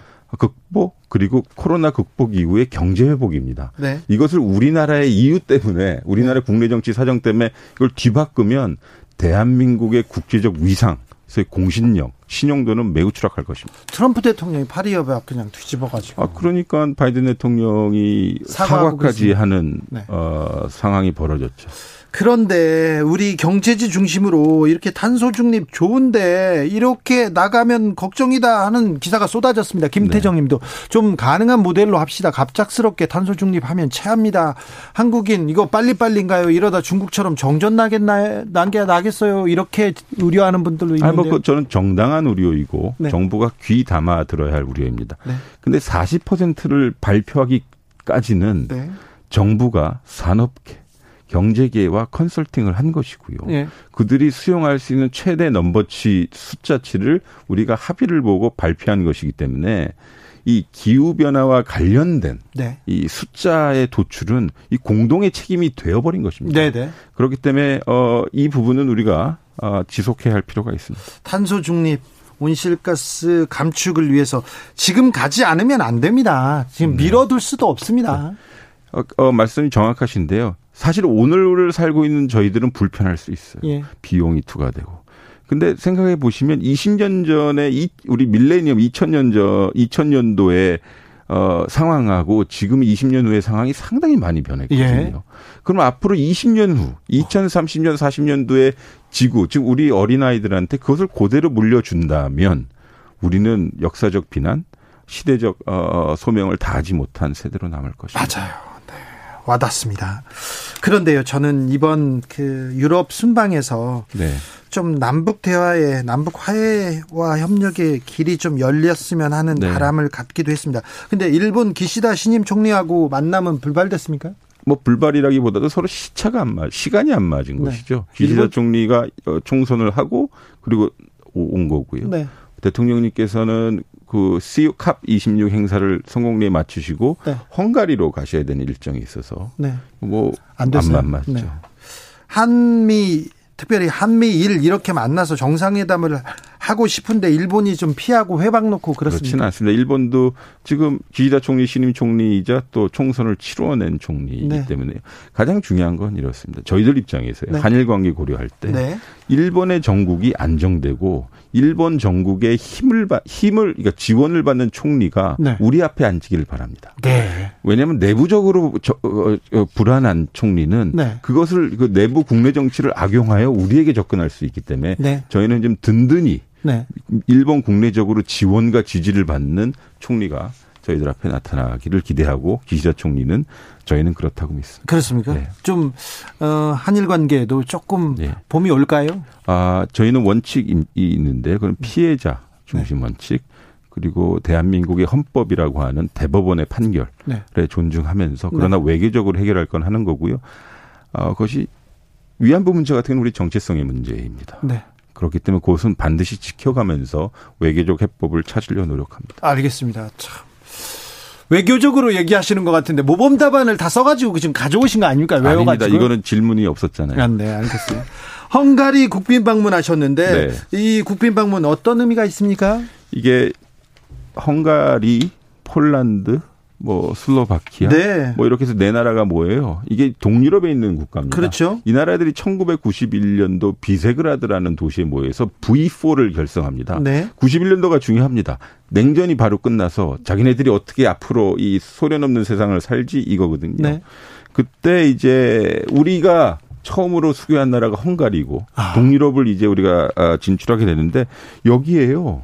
우리 기업 650개가 나가 있어요. 그래요? 네, 그리고 우리가 168억 불의 교육을 하고요. 네. 그리고 135억 불의 수출을 합니다. 네. 그러니까 여기 되게 중요한 우리 시장이고요. 여기서 생산한 우리 물건들을요, EU 시장에다 갖다 팝니다. 네. 일종의 전진기지이고요. 그래서 네. 이 나라들은요, 우리 동남아 국가들과 마찬가지로 한국과 적극적으로 협력하기를 바라고요. 네. 올해가 대통령 중에서 가신 것이 V4가 결성된 30주년 입니다. 네. 그래서 한 V4 어, 정상회담이 열려서 디지털 기후 변화, 코로나 극복 이후의 세상 그리고 산업 어, 경, 어, 협력 등등을 어, 논의할 것입니다. 네. 그리고 마지막으로 그 헝가리에서 우리 그 유람선 사고가, 사고가 있었고 네. 대통령께서 매우 정중히 조문을 하신 걸로 알고 조율을 표한 것 같습니다. 자, 이 V4 국가는 한국한테 어떤 걸 바랍니까? 어, 일단 투자죠. 투자. 투자를 네. 원하고요. 두 번째는 우리가 강점을 가지고 있는 디지털 그리고 신기술 그리고 중요한 거는 AI도 있고요. 그다음에 네. 의료입니다. 네. 의료 의료 기술, 메디칼 기술인데요. 우리가 가지고 있는 특징과 성과가 그런 쪽에 있었고요. 이 테마는요. G20이나 G7 등등에서 논의했던 거랑 비슷합니다. 앞으로 신기술을 어떻게 할 것이고 자신의 자신들이 얼마만큼 좋은 물건을 만들어서 밖에다 팔 수 있는지를 한국이 좀 많이 지원해 달라는 것입니다. 한국이 줄 게 많군요, 이제. 그리고 또 이 나라들은 중요합니다. 체제 변화를 이루어냈습니다. 네. 사회주의 국가, 공산주의 국가에서 자본주의 국가가 된 거고 네. 민주주의 네. 국가가 된 거거든요.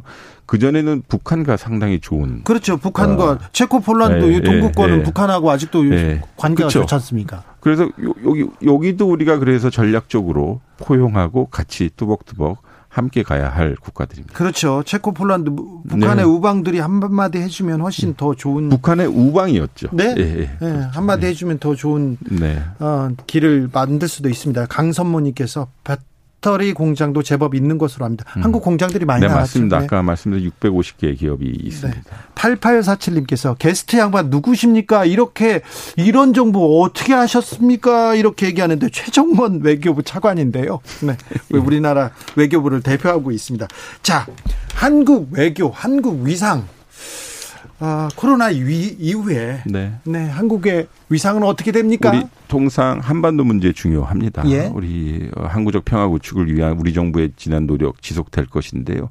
근데 일선에 있는 저희들로서 느낀 건 코로나 국면을 겪고 있는 이 상황에 네. 우리의 어깨가 상당히 넓어져 있다는 것을 그러니까요. 코로나 시대에 우리가 조금 네. 자신감을 가져도 되겠다 국제적으로 예. 그런 생각 듭니다. 그러니까 첫 번째는 성숙한 시민의식, 네. 그리고 어, 든든한 민주주의, 그리고 우리의 아주 경쟁력 있는 수출 경쟁력. 네. 그리고 중요한 것은 우리가 그동안 여러 정부 기관 어, 쌓아 차곡차곡 쌓았던 의료진의 역량, 네. 그리고 바이오 기술, 그리고 반도체 뭐 이런 것들이 상당히 축적되어 있고 코로나 국면을 돌파하는데 매우 도움이 됐던 네. 것이죠. 그래서 국제사회가 그걸 보니 아니 한국이 케이팝 뭐 이런 것만 있는 줄 알았더니 메디칼 뭐 등등이 있어서 보건 이런 것들이 있어서 우리의 어깨가 넓어졌고 네. 그것 때문에 G7에 2년 연속 초청을 받았던 것이고요. 네. G20 콥26에서 대통령님이 대한민국을 대표해서 여러 기조 연설을 할 수 있었던 것이고 네. 우리가 제안한 것들이 만장일치가 될 수 있었던 것이죠. 알겠습니다. 차관님, 예. 외교관 처음 시작할 때 예. 외국에 나가서 다른 사람들 많이 만났지 않습니까? 예. 예. 한국의 예상이 그때하고 지금하고 어떻게 다릅니까?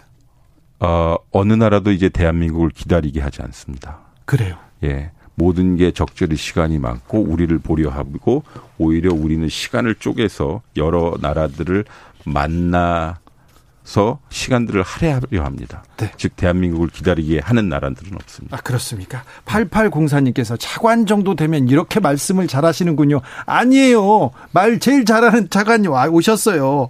아주 처음부터 아주 옛날부터 똑똑하다고 좀 유명했던 분입니다. 최종건 외교부 1차관이었습니다. 오늘 말씀 감사합니다. 네, 감사합니다.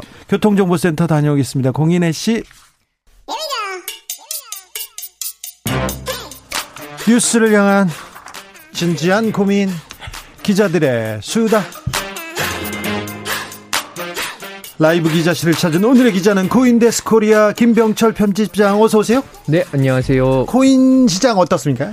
네, 비트코인이 전주 대비해서 한 2.85% 올랐어요. 그래서 지금 7,300만 원이고요. 계속 강세네요. 네, 그리고 이더리움이 좀더 강세를 보이고 있는데 전주 대비해서 11% 상승해서 지금 530만 원을 역대 최고치라면서요? 네, 맞습니다. 네. 코인 과세 논의는 어떻게 되고 있습니까? 네, 이게 원래 내년 1월부터 그 코인으로 이제 차익 거래를 해서 차익이 있으면은 내년부터 세금 걷는다면서요? 네. 그런 거였는데 네. 지금 더불어민주당이 과세 시점을 1년 연기하는 방안을 지금 추진을 하고 있습니다. 아, 그래요? 네. 아무래도 이제 내년에 대선이 있고 또 몇 개월 후에 또 지방선거가 있잖아요. 그래서 지금 2030 표심을 좀 의식해서 과세 유예를 좀 추진을 하고 있습니다. 네. 아까 최종권 차관도 얘기했는데 G20 정상들이 디지털세 도입에 대해서 합의했다면서요. 이게 네. 어떤 내용인지 좀 자세히 좀 알려주세요. 네. 디지털세 뭐 말 그대로 이제 어 애플이나 뭐 구글 같은 기업들에게 이제 과세를 하는 것들을 좀 뭐 네. 통합해서 디지털세라고 부르고 있는 건데요. 최근에 이제 지난주였죠. 문재인 대통령이 G20 정상회의 열리는 이탈리아 로마 로마에 가서 이제 합의안에 추인을 했었는데요. 좀 정리하면 다국적 기업의 조세 회피를 막는 방안이고요. 예. 이것을 통합해서 디지털세라고 부르는데 그 안에는 이제 크게 두 가지의 핵심 내용이 있습니다. 첫 번째는 다국적 기업의 실제 매출을 올리는 그 국가에도 세금을 내도록 과세권을 배분하는 건데요. 그러니까 이제 뭐 구글이나 애플 같은 기업이 본사를 특정 어, 나라에다가 설립해 놓고 나머지 정말 돈 벌고 있는 기업 그 나라들에는 세금을 내지 않는 그랬죠. 경우가 있었어요. 조세호 피처로 가고 그랬었습니다. 네네. 아일랜드 그 세금 제일 싸게 내는데 그쪽으로 가고 그랬지 않습니까? 그렇죠. 그래서 그런 것들을 좀 막고 그러면은 예. 실제로 돈 벌고 있는 나라에 가서 세금을 낼 수 있도록 하자라는 게 첫 번째 이 디지털세 합의안의 그 골자고요. 두 번째가 이제 최저 한세율인데 이거를 15%로 설정을 했어요. 그러니까 방금 말씀하신 것처럼 아일랜드 세율이 12.5%거든요. 이게 이제 OECD 평균 법인세율이 21.5%니까 상당히 낮은 거죠. 그렇네요. 네, 거의 9% 낮은 건데 이런 것들을 이제 그 최저 한세율을 이제 15%로 좀 올리기로 합의를 한 겁니다. 여러 정부가 합심해서 기업들 세금 더 걷자 그리고 또 투명하게 하자 이런 내용이겠네요. 네, 맞습니다. 그래서 뭐 결국은 어 정부들이 세금이 좀 늘어날 것 같아요. 그래서 이 사실 합의안을 이제 도출하는데 앞장섰던 건 미국인데요. 이 제니 옐런 그 미국 재무장관은 법인세를 바닥까지 끌어내린 최악의 경주를 끝낼 역사적 합의라고 환영을 좀 했고요. 네. 그래서 미국은 뭐 향후 10년간 뭐 우리 돈으로 411조 원 정도 추가 세수를 확보할 것으로 추산이 되고요. 한국도 세수 증가가 예상이 됩니다. 자, 오징어 게임 코인이 개발됐다. 엄청나게 인기를 끈다. 그런데 결국 먹튀였다. 여기까지는 들었습니다. 네, 맞습니다. 그 오징어 게임 그 넷플릭스의 인기 드라마죠. 이거를 따서 이 이름을 딴 코인이 최근에 막 많이 등장을 하고 있어요. 많아요? 네. 심지어? 제가 확인해 보니까 7개나 있더라고요. 심지어 7개나 있다고요? 네. 그냥 오징어 게임 코인. international 오징어 게임 코인 뭐 등등등으로 해서 있는데 그 중에 하나가 이제 개발자가 먹튀를 하면서 가격이 거의 이제 영원으로 추락을 했는데요. 얼마까지 올랐어요?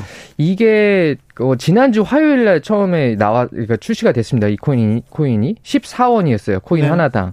근데 이제 6일 만에 코인 하나가 74만 원까지 올랐습니다. 아니 무슨 실체도 좀 불분명한데 14원짜리가 74만 원까지 오르다니요. 네. 그리고 그걸 샀단 말입니까? 네 맞습니다. 그래, 서 어떻게 됐습니까? 그래서 근데 이제 이 개발자가 어 74만 원까지 올랐을 때 어, 코인을 팔고 웹사이트도 닫고 이제 트위터 계정도 이제 지워버린 다음에 지금 먹튀를 한 상황이에요. 그래서 지금은 74만 원이었던 이 오징어 코인 오징어 게임 코인이 4원에 거래되고 있습니다. 아니 그런데 이 코인을 산 사람들은 어떻게 됩니까?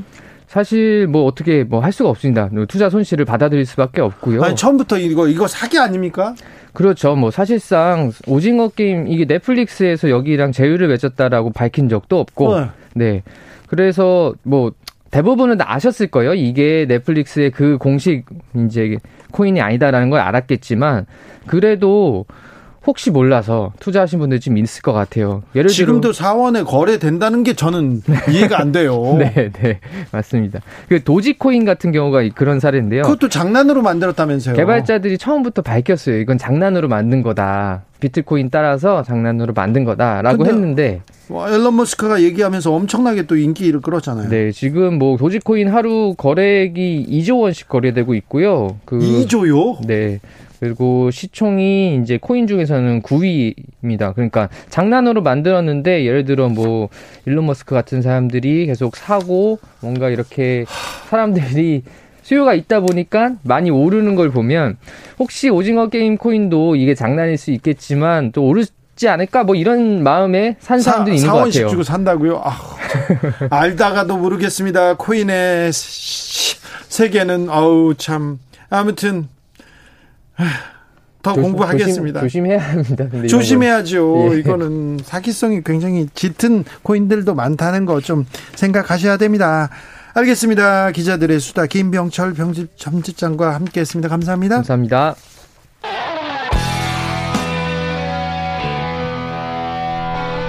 스치기만 해도 똑똑해진다. 드라이브 스루 시사 주진우 라이브.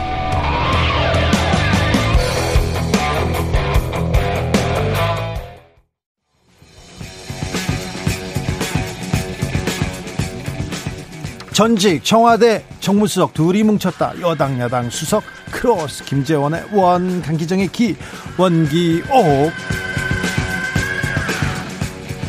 냉철하고 확실한 분석 귀에 착착 감기는 걸쭉한 입담 주진우 라이브 특급 조합입니다. 강기정 전 청와대 정무수석 어서 오세요. 네, 안녕하십니까. 김재원 전 청와대 정무수석 어서 오세요.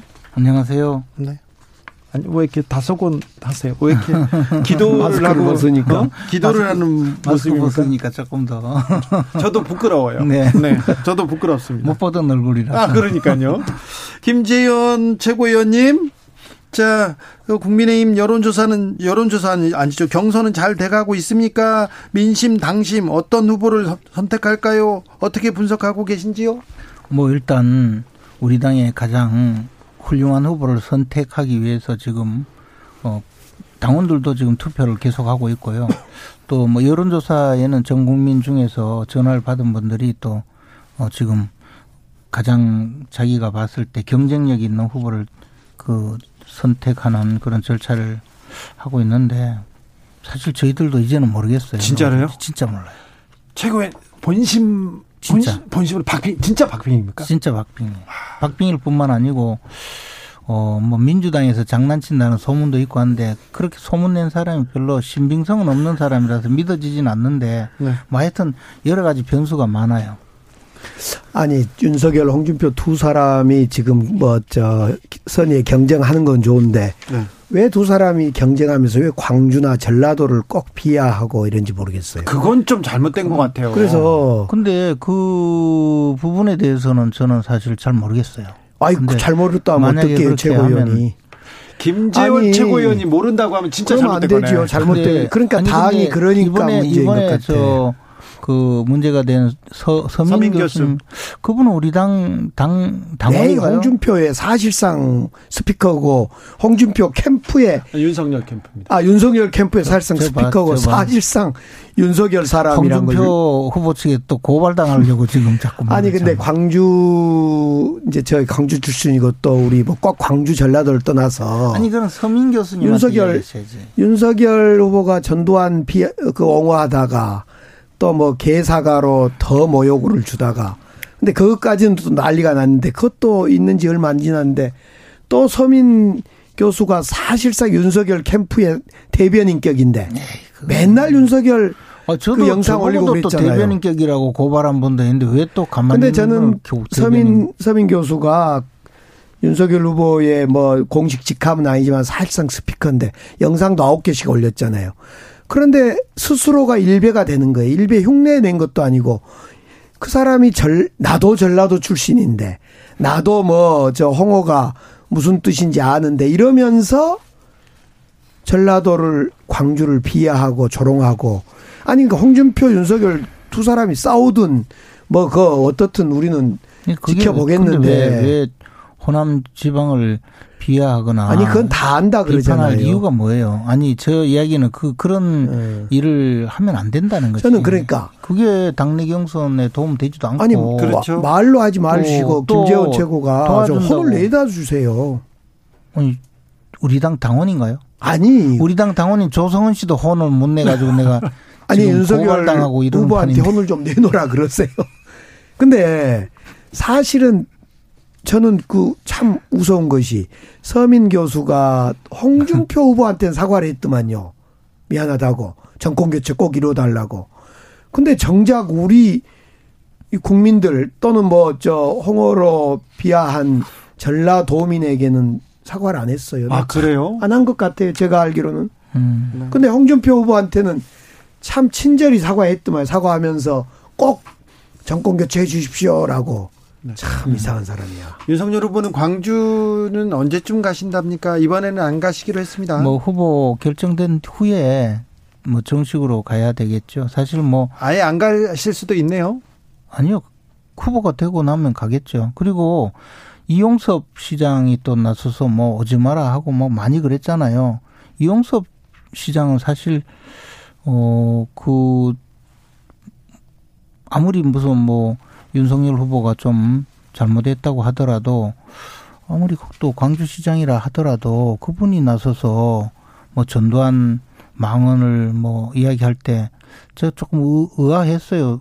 광주시가 뭐 아무리 그래도 시장님이 뭐 비자 발급하는 것도 아니고 좀 그것도 이상했고 그분은 전두환 전 대통령 청와대에서 근무했던 분 아닌가요? 그 전두환 아니, 대통령을 모셨던 분 아닌가? 아니 오지 말아라 와라가 아니라 제발 진정한 사과를 할 거 있으면 사과를 하고 진정한 사과를 하고 필요하면 호남 발전 공약도 발표하고 진정한 사과를 하겠다는 거지. 아니 그 자꾸 조롱하듯이 지금 반복되고 있잖아요. 윤석열 전두환 비하하다가 또 사실상 윤석열의 스피커인 서민, 교수 서민 교수가 또 분이죠. 완전히 조롱하고 있잖아요. 그럼 뭐 이게 이제 지지자인데 지지자인 거는 틀림없는 것 같아요. 근데 지지자가 그런 이야기를 했다고. 에이, 지지자 정도는 아니죠. 영상을 지속적으로 만들어서. 어쨌든. 그 전에 홍, 뭐. 저 윤석열, 홍준표 두 사람이 싸우다가 홍준표 후보한테도 그랬더만요. 뭐 저 조금 지지율 오른다고 너 그러면 되냐 입 닥쳐라 하고. 아무튼 뭐 서민 교수는 한때 서민 교수는 한때 민주당 열렬 지지자였잖아요. 그 근데 이제, 교수죠. 근데 이제 저 우리 당 후보를 지지한다고 안 그래도 화가 어, 났을 법한데 이제 드디어 잘 걸렸다 이런 표정이네요 지금 보니까. 그러니까 아니 아니라 서민 교수가 상식적이지 않아요. 일배 일배. 아, 알겠습니다. 마스크를 벗으시니까 이제 표정을 읽으시면서 얘기를 하네요. 그 저 안철수 대표가 대선 출마 선언을 했습니다. 그런데 이준석 대표가 굉장히 좀 불편하신 것 같아요. 어, 이준석 대표 생각은 이제 안철수 후보와 굳이 뭐 손잡아서 어, 갈 필요 없다 이런 입장인 것 같고, 어, 뭐 그런 주장을 하면 좀 음, 그런 주장에 대해서 좀 비판적으로. 네, 거간꾼 어, 일벌백계 막 이런 얘기 합니다. 근데 좀 거간꾼은 이제 뭐 중, 중계를 해주는 사람을 이야기하는 건데 근데 사실 안철수 어, 대표와 그 합당을 하거나 또는 네. 후보 단일화를 하자고 주장한 분들이 우리 당의 지금 대선 후보들이잖아요. 네, 네. 대선 후보들은 다 지금 손을 잡겠다고 하는데. 그렇다고 뭐 대선 후보들이 거강권은 아니고 네. 그러면 거강권이 누가 있어야 돼요, 사실은. 네. 그렇잖아요. 네. 제가 나설 생각은 저도 없고요. 네. 저도 뭐 안철수 대표에 대해서는 좀 굉장히 부정적인데 그렇지만 어 우리 당이 우리 당의 후보가 승리하기 위해서는 어 대통령 후보가 가장 그 물론 현실을 정확하게 판단하고 어 진행을 하겠지만 대통령 후보의 뜻이 그 합당을 하거나 또는 후보 단일화를 하겠다는 의지가 있다면 당연히 그렇게 가는 게 맞겠죠. 이준석 후보 대표가 상당히 사사로운 감정으로 정치를 한 것 같아요. 예를 들면 그 이번에 안철수를 대하는 모습도 저는 그걸 느꼈고 또 예전에 그 대전에 시의원이 윤석열 캠프에 갔더니 부위원장인가로 뭘 갔더니 바로 그 빼라 그래서 빠졌다는 네. 그런 일도 있고 그래서 이준석 대표가 사사로운 감정으로 어 저 정치를 하고 있는 모습을 보면서 뭐 저희야 좋죠. 근데 국민들이 볼 때는 공당의 대표가 좀 가벼워 보여서 나는 네. 지금 안철수 대표 이 출마 근데, 이거 중요 변수인데요. 이, 이준석 대표는 그 굉장히 전략적으로 생각을 해서 어 이야기한다고 어, 보여지고 또 하나는 이준석 대표가 저렇게 이제 강경하게 나오는 것이 어 좀 아예 저 처음부터 안철수 대표가 너무 그 주목을 받는 것을 차단하기 위한 어떤 그런 전략적인 그 반응이 아닌가라는 뭐 생각도 합니다만은 네. 그러나 우리 당 후보가 지금 전부 안철수 대표와 단일화 내지 합당까지 이미 공언하고 있기 때문에 그 점은 조금 조금 생각을 달리 하는 사람이 더 많을 거라고 보여집니다. 네, 안철수 후보 입장에서는 김종인 비대위원장도 안철수 후보를 막 자꾸 감정을 건들고 이준석 후보도 그렇게 안철수 후보를 어떤 깎아내리는 이런 발언을 하게 되면 안철수 후보는 국민의힘 입장에서는 계륵일 이걸 취할 수도 없고 맨날, 버릴 수도 없는. 맨날 뭐 윤석열 총장 보고 계륵이라고 하더니 이제 또 안철수 대표가 계륵이 됐습니다. 자, 계륵은 넘어가겠습니다. 국민의힘 경선은 흥행에 성공했습니다. 그리고 이틀 후면 종착역에 다다릅니다. 어떤 결과가 나올지는 좀 지켜봐야 될 것 같고요. 아직 김재원 최고위원도 진짜 모르겠다고 합니다. 자, 민주당으로 가보겠습니다. 원팀은 잘 되고하고 있는지 오늘 어떤 일이 있었는지 선대위에서 회의를 했다는데요. 어떤 얘기가 오고 갔죠?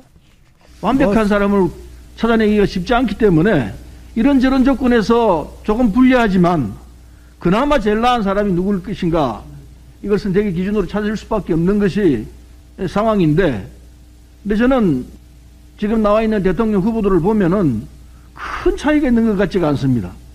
다 그만그만 약점이 있고 그만그만 장점이 있는데 이를 우리가 얼마나 잘 후보를 잘 내세워서 국민들에게 호소해내느냐 따라서 성공의 길로 갈 것이라 생각을 합니다.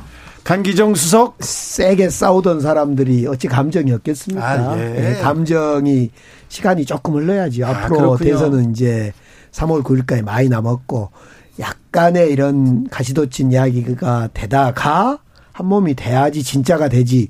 엊그저께까지 막 죽기 살기로 싸웠던 사람이 전혀 그런 일 없었듯이 하는 것이 이상한 거죠. 아, 그런가요? 자연스러운 과정입니다. 김재현 최고위원. 근데 이제 후보가 다 고만고만한 단점도 있고 약점도 있고 뭐 어, 그렇다잖아요. 근데 이제 우리 당 후보에 대해서 뭐 고만고만한 약점이라고 하면 뭐 지금 그 민주당이 그냥 나라가 뒤집힐 정도의 약점이 있다고 막 공언했었는데 그 우리 당 후보는 별 약점이 없다는 의미가 되고 이재명 후보는 사실은 그동안에 서른 의원이 구속될지 모른다고 크게 걱정을 하셨는데 보니까 뭐 그 정도는 아니다 이런 의미 같아요. 근데 뭐 하여튼 별로 장점도 없고 이래서 당선될 가능성도 어 별로 없는 것 같으니까 잘 해보시라 하면서 외국으로 가셨죠 이제.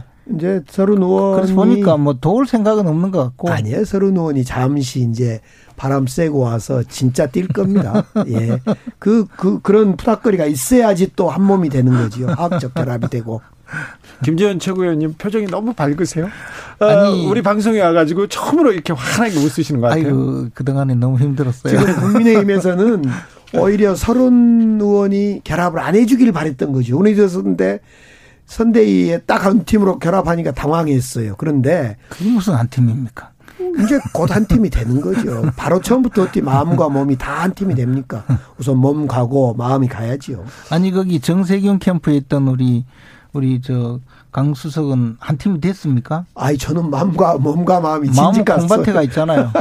네, 저는 진지가 있습니다. 0798님께서 못 났다 못 났어. 애들이 싸워도 악수하고 화해하면 같이 뛰어노는데 아, 좀 시간이 걸린답니다. 지금 강기정 수석이 시간이 걸리는데 원팀은 문제 없다고 얘기하시고요. 저 김재현 최고위원은 그냥 웃고만 있습니다. 자 고발 사주 의혹 어, 소환 조사 본격화됐습니다. 그리고 대장동 관련해서도 어, 수사가 막 굴러가고 있습니다. 이 고발 사주은 이 대선에 어떤 영향을 미칠까요, 김재원 최고위원? 뭐 사실이 아닌데 무슨 영향이 미칠 게 뭐가 있겠습니까? 사실이 아니라면 뭐가 사실이 아닙니까? 아니 뭐 윤석열 관련이라고 계속 끌고 왔는데 이제 뭐 손준성 검사, 김웅 의원 이분들 이제 조사를 하지 네, 않습니까? 네, 네. 오늘 오늘 김웅 의원이 가면서 윤석열은 아닙니다, 아닙니다 계속 외치고 가니까 그것도 왜 쓸데없는 소리를 해? 그냥 가만히 있지. 그러게요. 그분도 참 그동안 손준성, 김웅은 이제 윤석열 후보가 뽑히기를 기다렸던 거고 시간 끌기를 해온 거죠. 근데 문제는 공수처가 자기 운명을 결정해야 할 정도로 중요한 시점에 와 있어. 이 수사를 제대로 못하면요.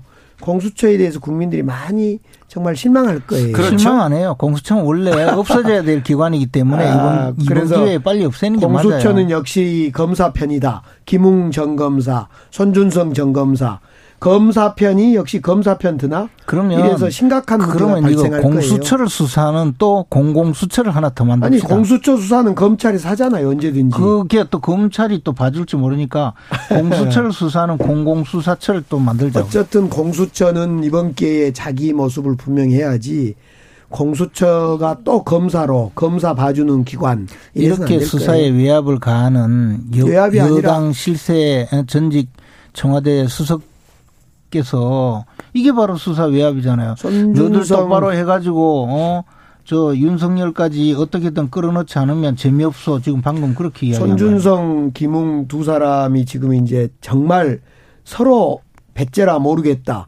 그리고 최재 아니 김재원 우리 최고위원을 비롯한 국민의힘은 알아서들 해라 하고 뭐 나몰라라 하고 있고 이거 다 짜고 지금 검찰하고 공수 검찰하고 전직 윤석열 검찰하고 국민의힘이 짜고 지금 친 완전히 국기문란 사건 또 우리 당에도 혐의예요. 우리 당에도 고발하기 좋아하는 분이 계시는데 자칫 잘못하면 고발 당하니까 아, 니요 너무 심하게 실제로 그렇게 하고 있어요. 짜기는 뭘 짜요?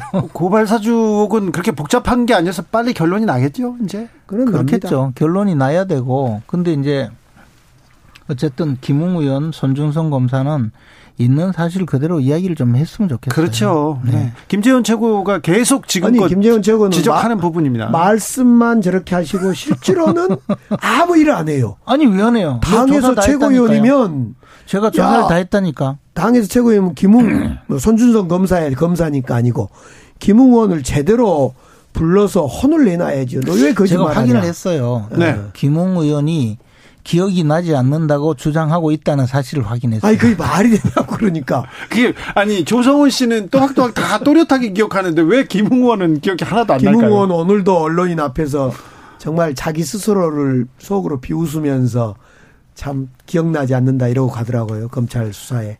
자, 국민의힘 박빙 싸움입니다. 누가 네. 되든 승복합니까? 원팀으로 갑니까? 승복할 수밖에 없어요. 왜냐하면 정권 교체의 열망이 워낙 강하기 때문에 그리고 특히 사실은 이제 그 우리가 2007년도 당시 이명박 후보, 박근혜 후보가 경선을 했을 땐 양쪽 다 세력도 크고 그렇죠. 오랫동안의 그 지지자가 있었는데 앙금이 컸잖아요. 예, 지금은 사실은 윤석열 후보나 홍준표 후보나 그렇게 막 그 오랜 지지자들이 그 대결하고 있는 게 아니거든요. 그렇기 때문에 지지자들은 후보가 결정되는 순간 우리 당의 후보를 중심으로 일치 단결해서 이 무도한 정권을 반드시 교체하자는 네. 그런 대의의 행진에 나설 겁니다. 윤석열 후보가 되면 TK 중심의 보수층은 결집하겠지만은 중도층과 2030들 홍준표 후보를 약간 기대하고 지지했던 사람들은 싹 빠질 겁니다. 그래서 저희들은 윤석열 후보가 되기를 바라죠, 사실은. 그런데 윤석열 후보가 되는 순간 형식적 통합은 되겠지만은 지지율은 올라가지 않을 강기정 수석 윤석열 후보가 편합니까? 그렇죠. 윤석열 후보가 되는 맨날 것이 맨날 계륵이라고 하더니 이제 와서 또 저렇게 또 말을 바꿔요. 자, 원기옥 여기서 인사드리겠습니다. 김재원, 강기정, 강기정, 김재원 두 분 오늘도 감사했습니다. 네. 안녕히 계십시오. 국민의힘 후보 누가 될까요? 신만 아닐 것 같습니다. 진짜 아무도 모른다고 합니다. 비치보이스의 God Only Knows 들으면서 저는 여기서 인사드리겠습니다. 오늘 돌발 퀴즈의 정답은 레오나르도 디카프리오였습니다. 저는 내일 오후 5시 5분에 돌아오겠습니다. 지금까지 주진우였습니다.